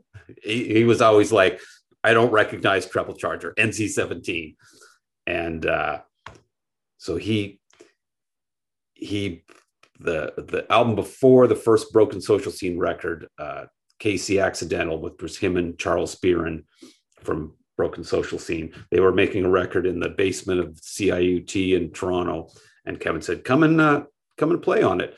I remember distinctly. Charles is one of the nicest guys ever, but he was a indie rock guy, and when I got there, I could I could tell from his look like this was not my idea. I, this this some like major label sellout rock guy playing on our record. This this isn't that, and and uh, but I did a couple. I did a pass on this 18 minute song, and Kevy said, "Yeah, no, let's let's do one more, less distorted guitar." And I'm like, "Well, I thought there were good bits. Do, do you want to play it back?" He said, "Bill, the song's 17 minutes long. There's no playbacks," which I thought was a great. So then we started um, getting together in Kevin's basement in uh, uh, Parkdale. Uh, Kevin, uh, Justin Peroff, the drummer, Brendan Canning, and Charles and me, and we just it was just improv jamming. Um, and one of the first, uh, I don't know, like well before it was Broken Social Scene, we did this gig at uh, uh, Ted's Wrecking Yard, and it was just. I remember the set list. One one of the songs was just D. It's in D. and I was trying, and and Charlie and I had a really great kind of kind of indie Allman Brothers rapport going and it was just it was just good fun and and I played on the a little on the first uh, first broken social scene record. Uh, uh, Feel good lost. Yeah, yeah. I remember years later. I think I'd had some drinks and I was listening to a song and I was like, "Wait a second, someone's ripping off my thing here. What the? Oh, right, it's me." so when we made Detox, we were uh, uh, uh, Rob Sanzo that recorded the first two um, uh, albums we did. It was a place on Dundas, and he'd now had had this much nicer studio in the Darling Building in the in the uh, Fashion District, so uh, on Spadina, just south of Queen. And uh, we were using Matt again, and he came here, so we we didn't have a, a, so much awesome gear, but Matt brought a li- little bit of gear, and uh, we would and and we didn't have the budget. We didn't have the big major label budget for pre-production, so we didn't get a chance to like, as Matt said, we didn't get the chance to treble chargerize Greg's songs. They were kind of like, this is what they are, and and we're going to go with that. And I wasn't it was kind of stressful and it was very much kind of like for the first time you thought like oh we have to sound like this and i would finish and then i would go around the corner to uh, this little studio at uh, just around the corner from the cameron house and broken social scene were recording you forgot it and people and i remember one night they were recording uh, uh the brendan song with the, the, hand clapping i can't remember what it's called uh, and it was just like feedback. It was just Woo! and I was like, wow, you guys are so lucky. You get to do whatever you want. And then, and I pretty much, you know, my my wife and I had a had a baby, and I was pretty much doing this album for the money. We'd got we got new management. We had this big Uber manager, and I thought, okay, all I want to do is do one headlining hockey rink tour like the Barenaked Ladies, and then you you you know you, you go out for three weeks and you come home with four hundred thousand dollars each, and then I'm going to buy a house in Toronto. Uh, we never never quite got there because it coincided with the end of music. You know the the albums were no longer selling. It was the beginning of of, of uh, Napster uh, and all that. Napster and all that. iTunes. 2002, yeah. 2003. And so I remember, you know, listening to Broken Social Scene, thinking like, yeah, you get to do whatever you want, but you know, you guys are going to sell five five thousand copies in Canada, and we're going to sell. I mean, our last album was we sold a hundred thousand. We're going to sell two hundred thousand this time. Well, in the end, I have a very beautiful broken social scene gold record on my wall. both, both of your albums went gold, but in very different yeah. ways. So, so that that taught me a valuable lesson. Never make musical decisions about money ever again.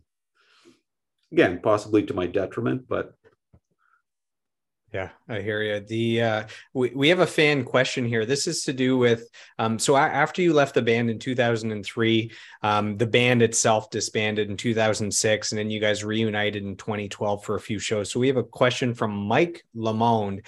Um, what brought the band back together in 2012 and was there an adjustment period in playing together again or was it like a bike you just hop back on um i think like i said our my relationship with Greg was pretty fractured, and I remember,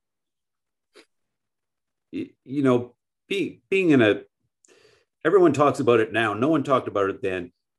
Being in a in a band on the road is is really bad for your mental health, and everyone struggles and everyone deals with it in their own way. And uh, you know, it got to the point where Greg and I were not communicating much, and we didn't really want to be around each other. Uh, we were probably both resentful of each other for for whatever reason. Like I said, RCA had played us off against each other um, to the point where, like, you know, we the the, the, the RCA guy that that that wanted me to be the guy, Greg hated him, and the the guy that wanted Greg to be the guy, I, I didn't like him, and and uh, and I said, okay, I'm not, I don't want to do this anymore. Uh, and um, and I thought at the time, like, you know, I could I could probably hang out with Rosie again, but I don't I don't want to see Greg for for years.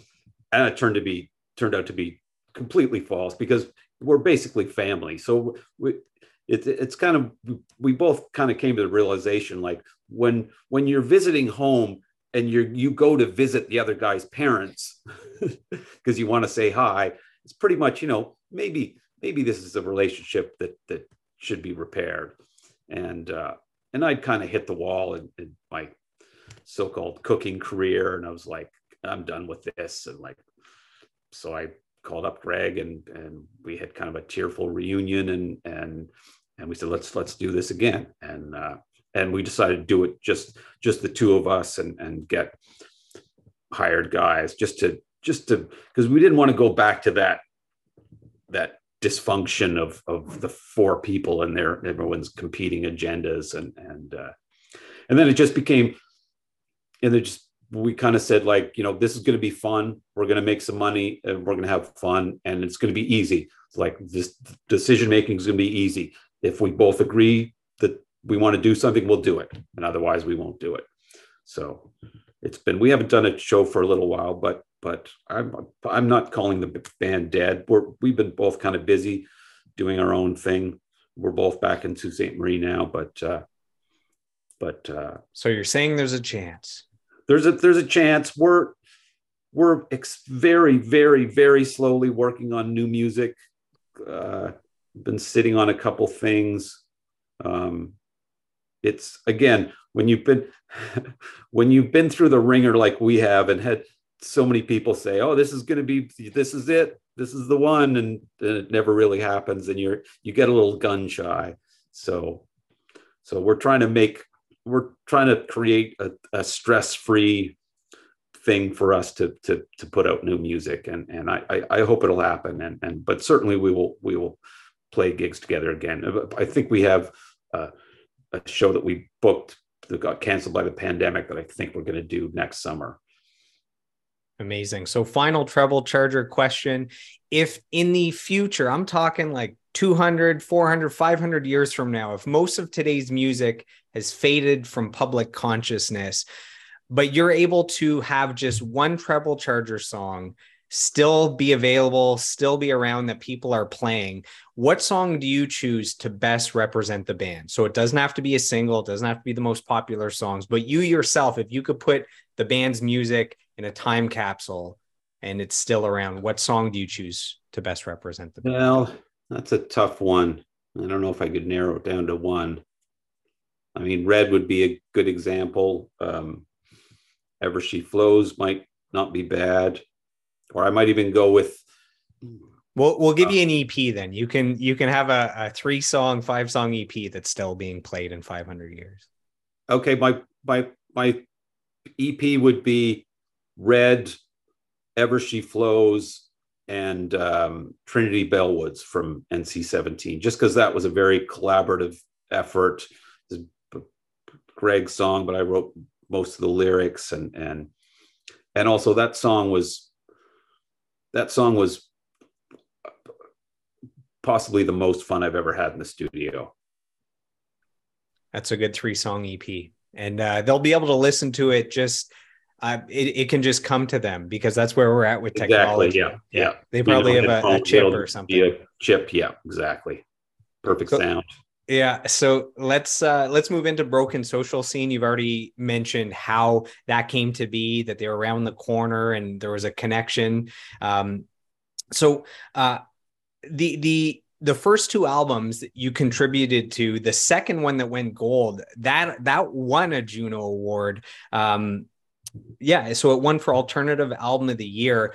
Yeah. As as someone that contributed but isn't officially a member of the band, is that considered winning a Juno? How does that work? Well, I I would tell people that I've won a Juno. I'm just saying. I was I was at the Junos and I did go on stage to accept it with them, but I don't have a statuette. So I'm somewhere in the middle. I I always refer to myself as a founding non-member of Broken Social Scene. Uh, one of my biggest regrets, I I think if I'd if I'd learned saxophone or trumpet in high school, I would be in broken social scene, no question, because they always want guys that can that can multitask, and they always want guys that can become the the horn section, like like Charlie. They've got enough guitarists, I suppose. Yeah, they've got enough guitarists. Yeah, but yeah, it's been a great. Uh, uh, you know, Kevin's an awesome guy, and and and I knew Brent, Brendan Canning. He's I would say the first champions of NC 17 in Toronto were Brendan Canning and Dave Bookman. So, you know, I've, I've known Canning forever. We, you know, we did one of our first cross Canada tours with Head in the summer of 95. Um, and they're all, they're all great people. And uh, I got, uh, I got uh, I was lucky enough to, to, go on when Kevin did a solo album called uh, Spirit If. I uh, did a European tour with him, which was just amazing fun. And it was again, it was it spoke to the like you know, Treble Charger. We're all mostly Sault Ste. Marie guys. We grew up in you know a very toxic masculinity time, so I just remember being on the tour bus and every day everyone hugged each other good morning. And i thought like wow this is amazing. In treble charger there was no touching. Yeah there was a no touching rule. Yeah. So i i have some kind words here from brendan canning of broken social scene. So he he uh, he I don't know him that well, but he clearly has a sense of humor. So he says, Bill knows that I think he's a legend ask him if he has reasonable accommodations if I come to Sault Ste. Marie with my girlfriend and Chihuahua. uh, geez, I, I wish I could. I, you know, yeah, I could come in the summer. I think I can get my get you put up at my brother's cottage. Uh, I myself don't have much reasonable accommodation, but I could probably make it work. Uh, I never really liked your Chihuahua. Sorry. No, no pets allowed. That's too funny. That's too funny. So, uh, th- I have a little blurb here written about broken social scene that I think you'll appreciate. So, it says the collective and the respective projects have had a broad influence on the alternative music and indie rock uh, scene during the early 21st century. In 2021, Pitchfork listed the band um, Pitchfork listed the band among the most important artists of the last 25 years.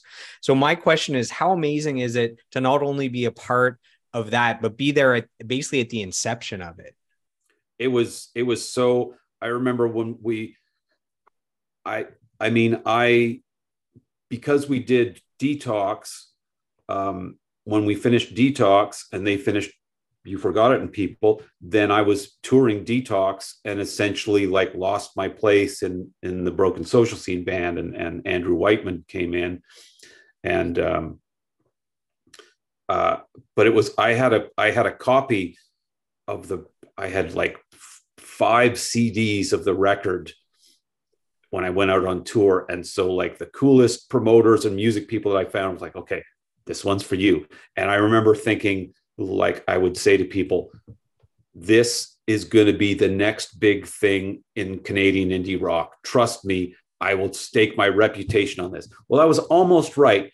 I just wasn't right about the Canadian part because they became a indie rock phenomenon phenomenon everywhere.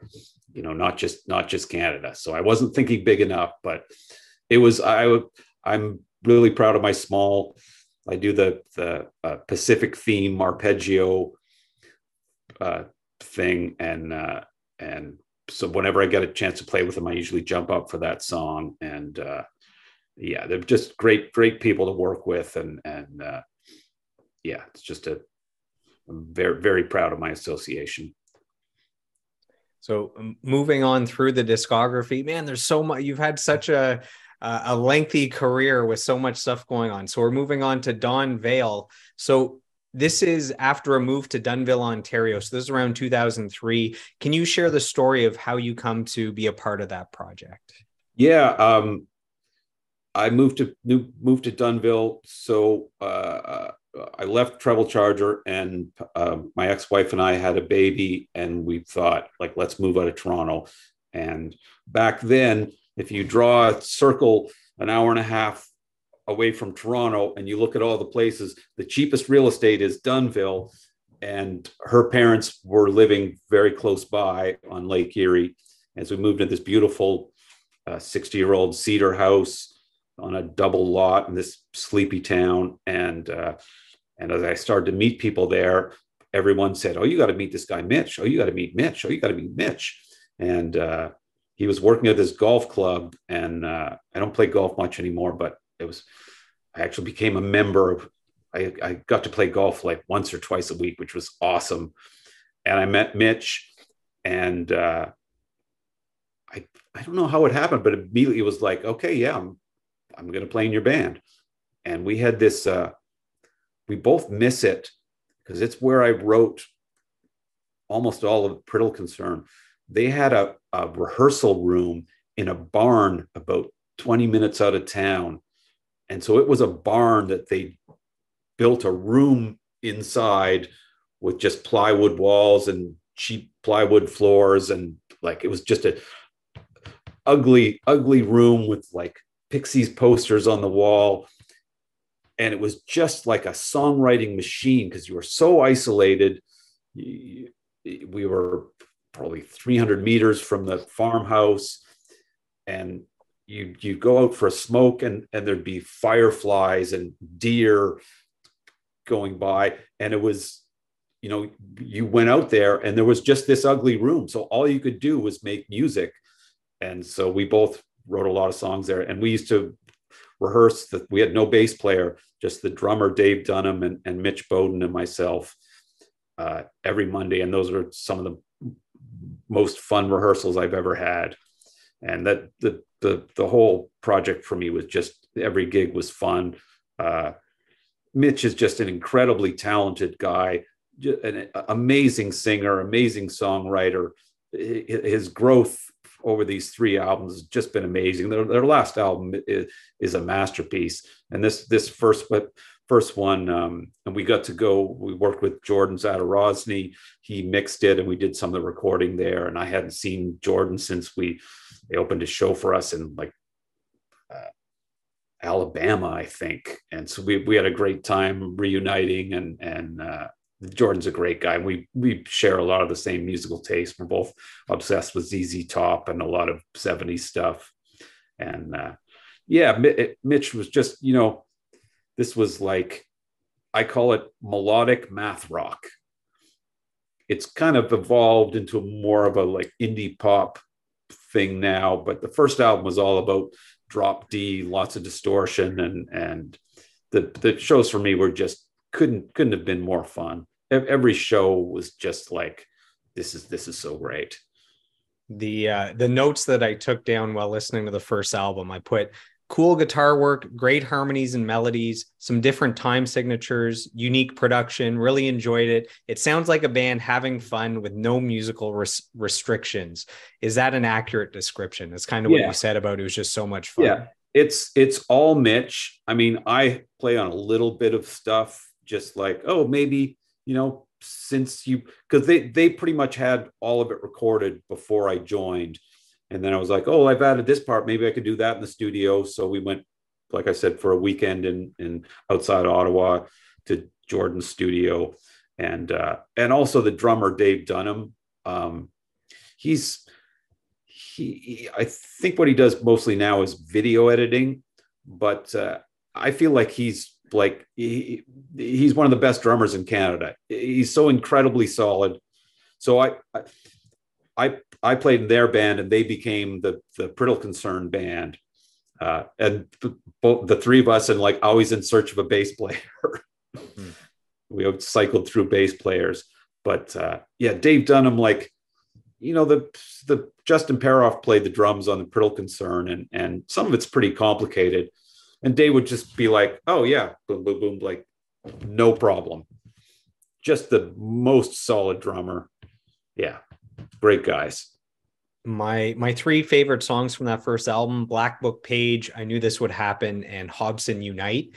And i have a yeah. quote here from one of my all-time favorite bands. So right above me here is wintersleep. That's one of their albums yeah. from yeah. the east coast. You mentioned the good music scene in the east coast.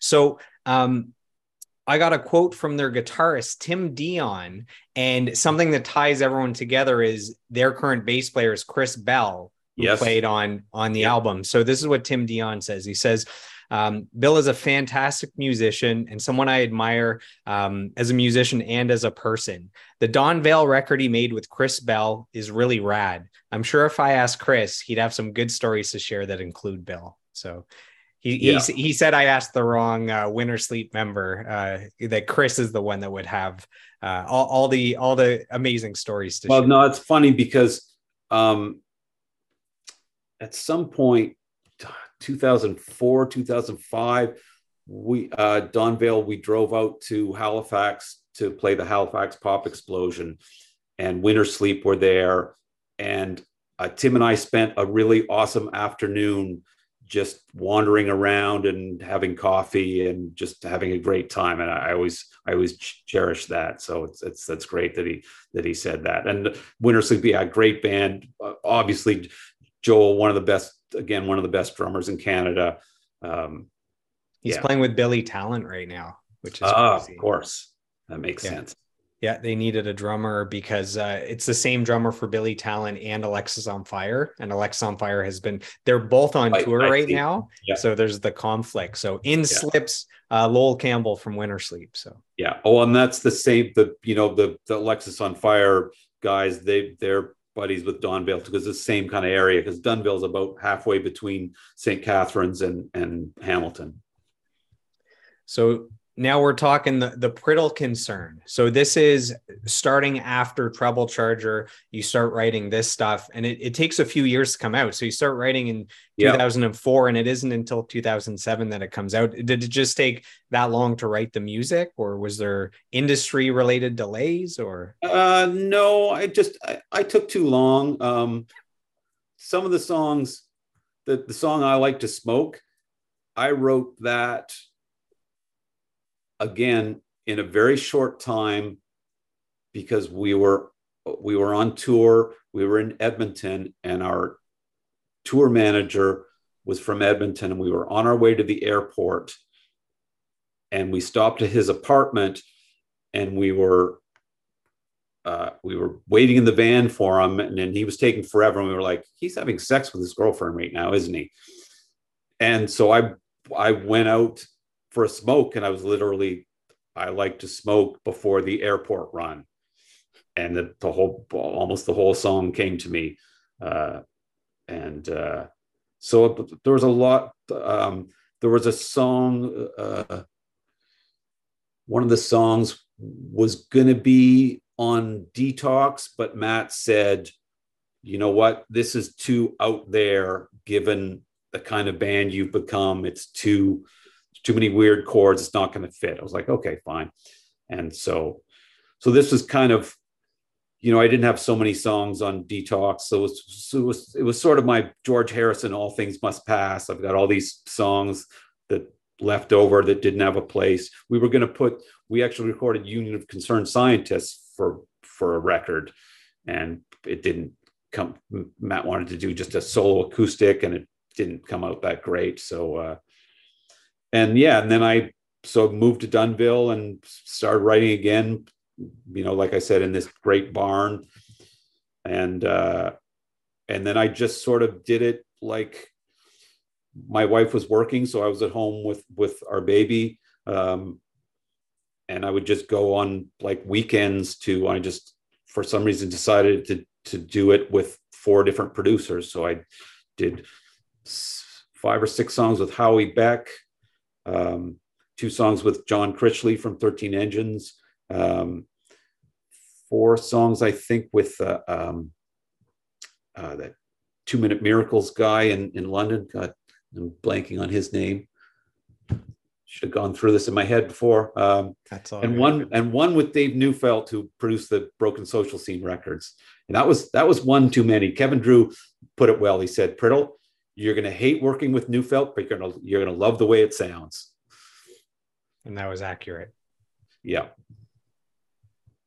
It's I, I I had a mentor in the business world once where you know he would basically say like you can hate me now but you'll love me when you're successful and it's basically that with the music yeah yeah so was there a sense of freedom uh, writing for the priddle concern uh, i'm sure you had all you've mentioned a little bit but you had all this music that just doesn't fit treble charger is now something very specific so was there a freedom to not have to well, fit everything absolutely. in that box yeah absolutely and i wanted to like I wanted it to be like a Neil Young album. That's why it's kind of like there's lots of acoustic guitar, but there's lots of rock songs. I want to be what would Neil Young do? Well, he would just throw everything into a pot and and uh, so it was it was very satisfying and and and uh geez, what's his name? the, the, the, is it Andy? You'll wake up in the middle of the night. Yeah, exactly. But we were talking one day and I said, you know, you know, one of the, one of my regrets is that, you know, he was engineering that I that I that I didn't learn. You know, I squandered all my time in troubleshooting. I didn't learn how to be an engineer and a, a producer. And he said, he said, "What? You're not a producer?" He said, "What do you think you're doing right now?" And I was like, "Oh." and that was always that was kind of always the first two the first two albums I kind of produced. I, I it was me that said, okay, now now we need this part, now we need this part. And then, like I say, I think, you know, I've come to producing very late in the game, but I don't know if I could have done it even 10 years ago. It, it just seems like I have so much accumulated being obsessed with music that now it's it's it's it's very fulfilling to me producing um, because sometimes it feels like like like I'm in the ma- understanding the matrix. When I look at a song and it, it, I like I understand what it should be, and and you know, like the when Neo sees everything in the code and it all comes together for him. You you you listen to music for so long, and then you realize, oh, there's there's this is what makes a good song, and this is what makes a bad song, and this is how these are the rules that you have to follow for this and for this and for this. What would you say are the the roles of a producer for our, our listeners that don't know the you know the production side of music? Uh, well like i said before a lot of people some people might write great lyrics and they might write great melodies but when they put the song together it needs some work. It's like i said like you know what you think is the chorus that's not the chorus that's the bridge. And uh and just just you know it's it's being a producer is kind of like being a, a film director. You're you're you have to keep an eye on the big picture and the details at the same time. And for me that's really satisfying because i'm able to to to process all that and and realize all that you know and just make make the songs better. You know not everyone knows how to how to make their thing. And an outside ear is is is always is always welcome. We were a song on maybe it's me we uh, there was a middle section and we slaved over how long it should be. So should it be should be four bars should be eight bars should be 12 bars should be 16 bars. We tried it every way and every way and we came up with the length we wanted and we were happy. And then tom lord alge was mixing it the famous mixer and he just cut it. And uh, and lou said but we spent so much time on that. He said i don't freaking care. It sounds better that this way and that's you know it's it's it's great to have an outside ear that's not in sometimes you get so caught up with the process oh we worked hard on this but if something else is better an outside ear they don't know they don't have that bias of like we worked so hard so this has to stay. You have this this uncolored ear that you can you can take things at face value and say this this part is not good. I don't care how long you you worked on it.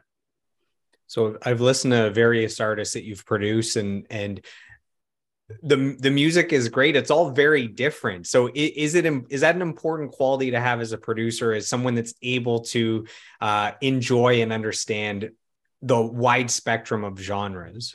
Yeah i think so. I mean you know i'm not gonna i'm not gonna produce hardcore or or you're not doing the next metal. uh, you're not doing the next uh, slipknot album? No? No or that kind of thing or or like real radio pop. But other than that a, a, good song is a good song. I mean i'm i'm a i'm a song person. That's that's that's my thing.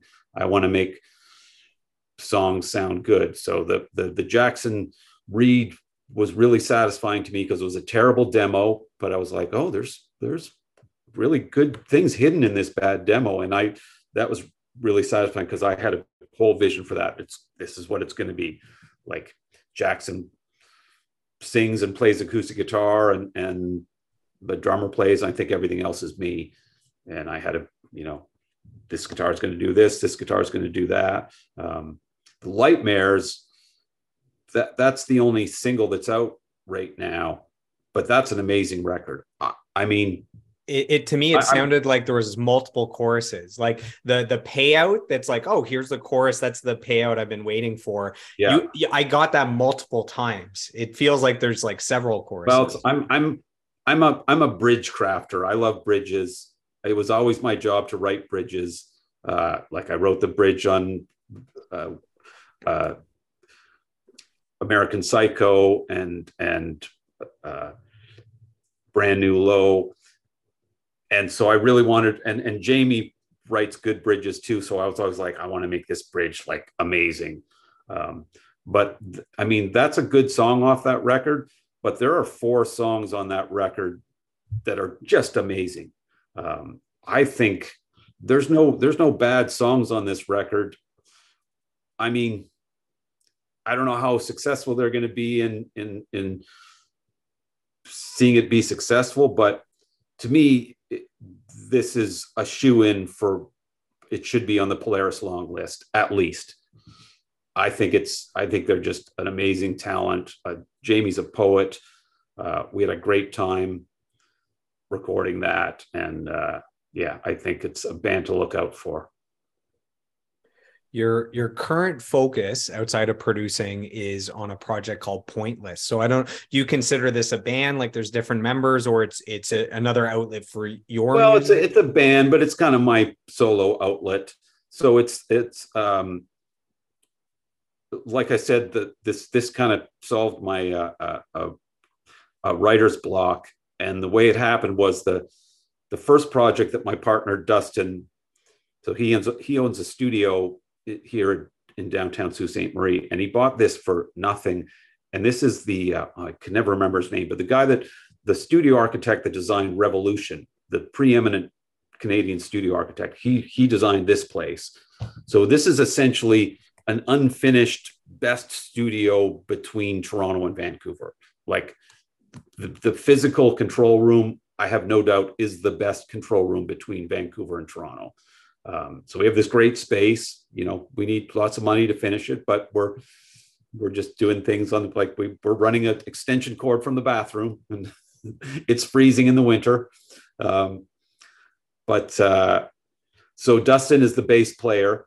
Um, and the first project we did was with this pop punk band called A Dire Setback. And, and um, they had booked a gig, and the gig was about three weeks away. And I messaged this bass player that I knew and I said, Hey, do you want to be in my new band? And he said, Yeah. And I said, Does your drummer want to be in my new band? I, he said, Yeah. And I literally like got up off the computer, went over, grabbed my guitar, and started writing songs because I needed songs for this band. And I wrote four or five songs in the next three weeks. Um, I think, yeah, the, the, the first two I sent you, I, I wrote those two. Um, and then subsequently wrote the, the third one that, that I think is the best song I've written in a while. The the the demo I sent you for uh, if it's all the same, um, and so again, I'm you know the closer it gets to being finished, the more gun shy I am. But uh, I think we've decided we're gonna try, we're just gonna finish some songs and release them, and not worry about finishing the whole album. Because again, as we've discussed, you know, but no one cares about whole albums now. So uh, so it's about 10 or 11 songs that you have yeah. written anyways? Yeah. Okay. Okay. So yeah, you sent me uh the rough mixes for three different songs. So against the day, all right already and if it's all the same. So my notes uh, are great melodies great bass work. There's like very active bass through the songs yeah. which is very yeah. cool. Uh, love the distorted guitar riffs. The songs aren't in a rush. Uh, they take their time to build that atmosphere painting a picture haunting lyrics and uh, against the day was my favorite of the three. Nice. yeah. Yeah it was definitely because i've always been you know right from the from nc 17 i've always been like don't let the listener get bored. Like this, this happens, this happens, this happens, boom, boom, boom, boom. And with this, I wanted to so much of the stuff I listen to now, like bands like Deerhunter or or Kurt Vile, they're just in no hurry, like you say, which is I find is the best way to describe it. It's just like, you know, I've never had that kind of thing. The music I make have never been like, let's let's just like relax and and you know, and it and in a way, this album is kind of like my indie rock grab bag, uh, kind of like the Tom Petty's second last record called Mojo with the Heartbreakers, and it's a I don't know if you know this album. It's very blues, and it's kind of like every single kind of blues you can imagine. So I'm trying to do the same with indie rock. So the uh, All Right Already is is you know my Stereolab homage, just one chord dun dun on on for eight minutes. Yeah, my impression with those three songs is uh, if you end up doing a full length album, it'll be one that you want to listen with a good pair of headphones and you want to listen all the way through. That it's going to be um, not about the individual songs, it'll be more about kind of the journey that that album takes you on. Absolutely. So I I have uh, one one final question to wrap up a few things and then i like to do a rapid fire section to give sure. the fans what they want so uh, you man you you've had a lengthy career in the music industry it's probably over three decades now uh, how uh, how do you keep this fun after all this time? You know, most people hate their careers after this long. Uh, how do you keep this fun? And um, what do you account for your longevity? Well, I don't know, but, but, but I I account for my lo- longevity from just still being alive, I guess. Um, I I think you're confusing long with lengthy. There's been a lot of inactivity. Hey, you're still you're still making great music. You're still um, you know. But yeah. as apart from, uh, uh, you know, you know, I'm I'm I'm not a young man, and uh, but one good thing about getting old is is I get better at, at music. I I think right now I'm playing guitar better than I ever have. I wish in my 30s I had the drive to be a better guitar player the way I do now. Um, but the other thing is I'm my my obsessive love for music has not dimmed at all. Uh, I, you know, I, I love music. I'm, I'm, I'm a music snob. I carefully curate what music I listen to. I can't stand. I love country unless uh, as long as it's before 1979. Uh, I hate almost all. That's a very specific 40, cutoff. Yeah. Top 40 stuff. Uh, as I get older, I'm more of a, like a songwriter guy. I, I love John Prine and Kris Kristofferson and Bob Dylan. And I just, like I said, my, I, I'm still obsessed with music. I've been, I've been, obs- been listening to this old Fleetwood Mac song called Hypnotized obsessively for about three weeks now. I think I've heard it a hundred times and I, I can't hear it enough.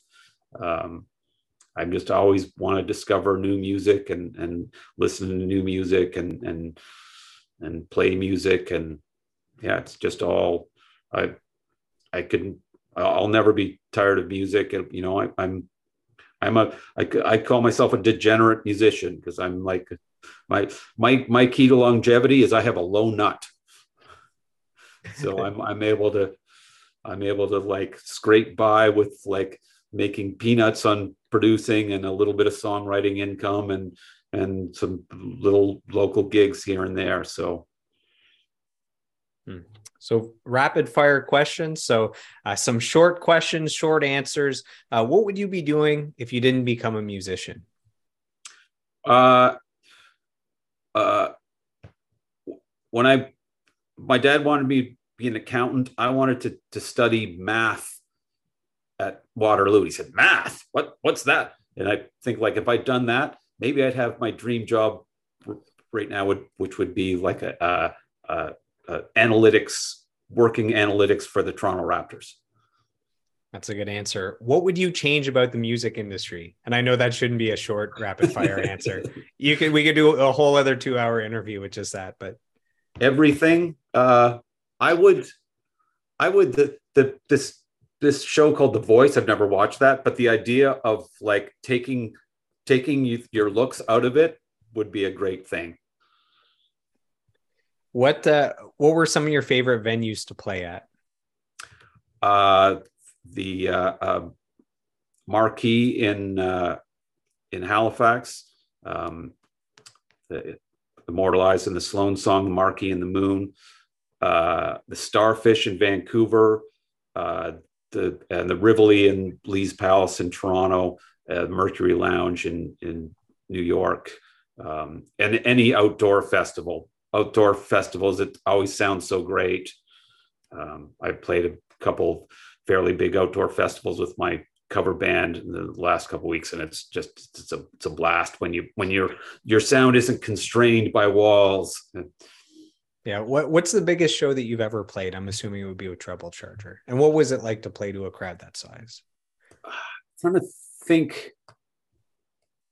That first tragically hip show even though the, the crowd wasn't there it was pretty big um i can't even think of like the biggest because that never probably some summer festivals or something. Well, and and even the summer festivals, either we were so early on the bill that the, there there wasn't very many people in the venue, or we were on the side stage. So I don't really remember any giant shows like that. Although I do actually, sorry, uh, the, the opening the ACC, the Tragically Hip played two nights, New Year's and New Year's Day, and we were on the first night uh, it was before we had in ears, and I was singing Red to a full house at the ACC, and I could hear my voice filling the arena, and that was very thrilling. Wow. What, uh, which, which band were you the biggest fan of before opening for them? So maybe it's the Tragically Hip we keep coming back to, but. Uh, or I guess you kind of knew them before you opened. So maybe. we opened for the Posies in the summer of 1995 and their album frosting on the beater is amazing and we got to hear them play almost the whole album every night and it never got old you were it, no matter what kind of shape you were in after your after your gig you were going to go watch that entire show um, we also opened for this band called swell that i was really into uh, toured through the southern us yeah, I would say those. What's the best live concert you've ever seen? Um, I saw Tom Waits at in Massey Hall during his amazing run in the 80s, the Frank's Wild Years tour. Probably the best sounding show I've ever seen. Uh, I saw Bob Dylan about five years ago. That was amazing. And I saw Tom Petty on his last tour. And that was Waterworks. It's funny because I was talking to Mitch Bowden from Don Vail afterwards. Like, it's like I couldn't stop crying. He said, How could you not? And I was like, Yes, Mitch, you understand. Someone, someone gets it. Uh, did you ever get to a point where you seriously considered quitting the music business? No, that would be like quitting breathing. If if you could sit down with anyone living or dead for a conversation, who would it be? Uh,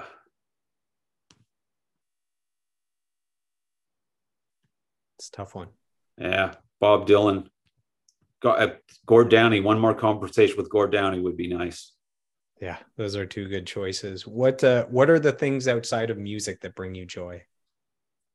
Uh, cooking, uh, swimming. Uh, went last year and this year, but hope, hopefully we're going to do this every year forever. Uh, three high school buddies uh, and me went up, to, drove up to Lake Superior and go to this beautiful beach and swim. And uh, at the time, I was thinking like, you know, the Sault Ste. Marie.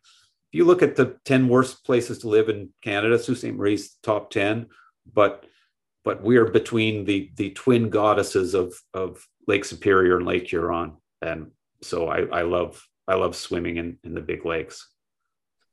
If you somehow ended up on death row, I mean, you didn't do it. You're falsely accused, but you have one final death row meal. What do you choose?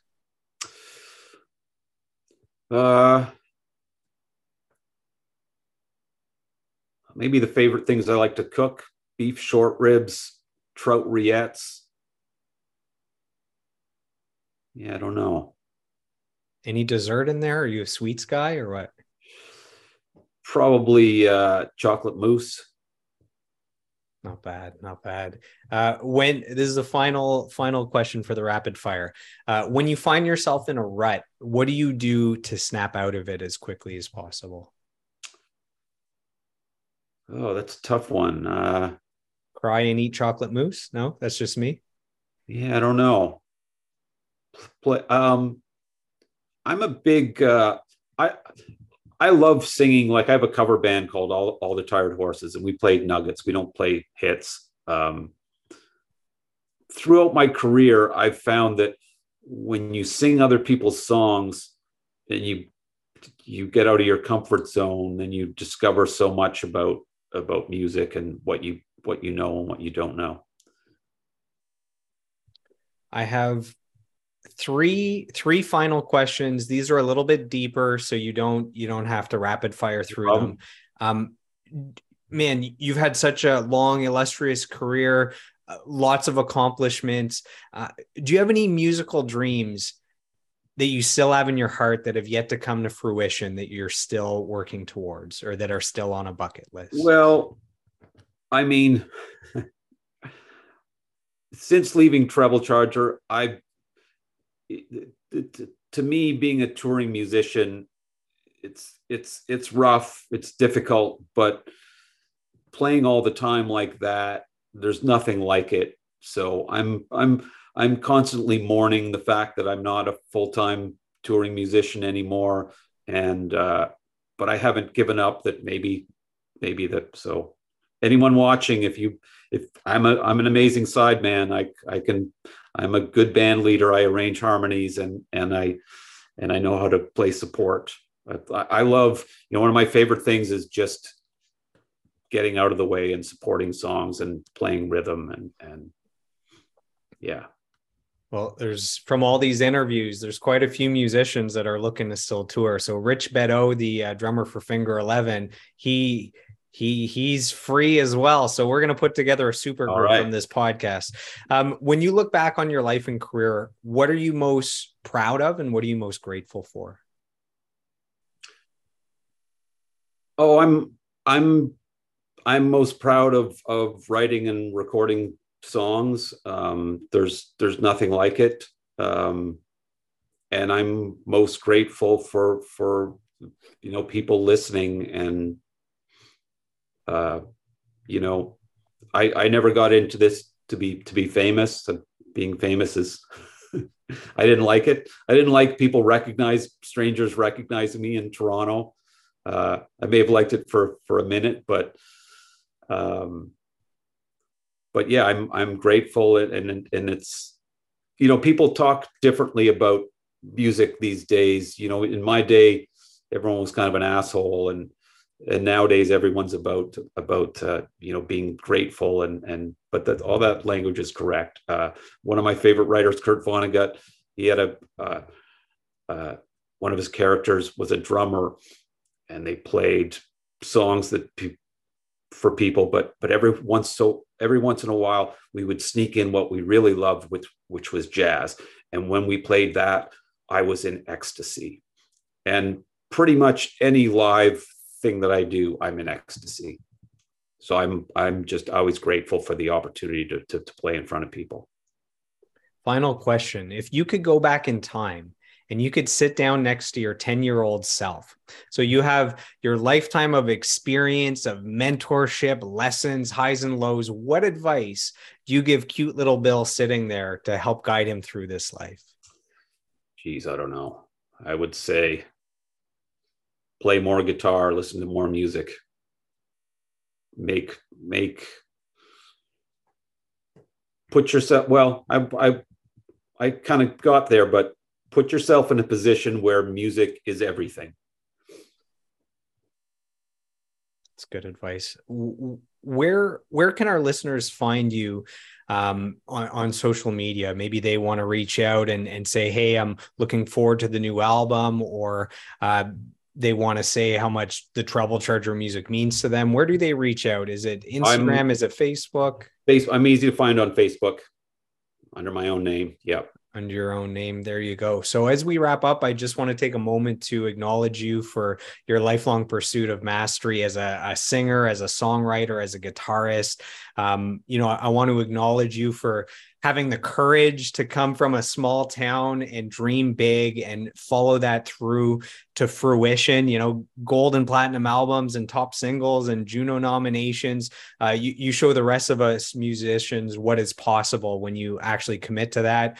Um, I want to thank you personally for uh, all the incredible music that you've created. Uh, so, some of the the Treble Charger music is the soundtrack to my my teenage years. I I still, uh, you know, I'm a musician. I play open mics, and I just started learning Red uh, because it's one of my favorites. So I'm getting kind of the inside scoop on one of my favorite songs here today.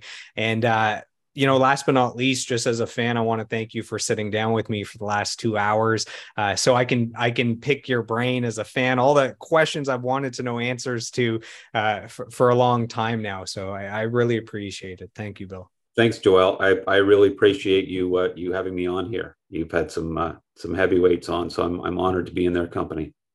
You're very welcome. So to uh, to to the podcast listeners, to the Bill fans, to the Treble Charger fans, all the other projects he's been a part of. Thanks for sticking with us for the last couple hours, and we'll see you on the next episode. All right. Cheers. If you've enjoyed today's episode of the podcast, please take a moment to subscribe, like, comment, and share. What I want to know is who would you like me to sit down with next for a two hour deep dive interview? You can let me know by reaching out to me on social media. You can find me on Facebook, Instagram, YouTube, and TikTok at Joel Martin Mastery. Joel is J O E L. And you can find me on Twitter and Snapchat at Joel Mastery. So I am done. I am complete. I approve this message, and I'll see you on the next episode.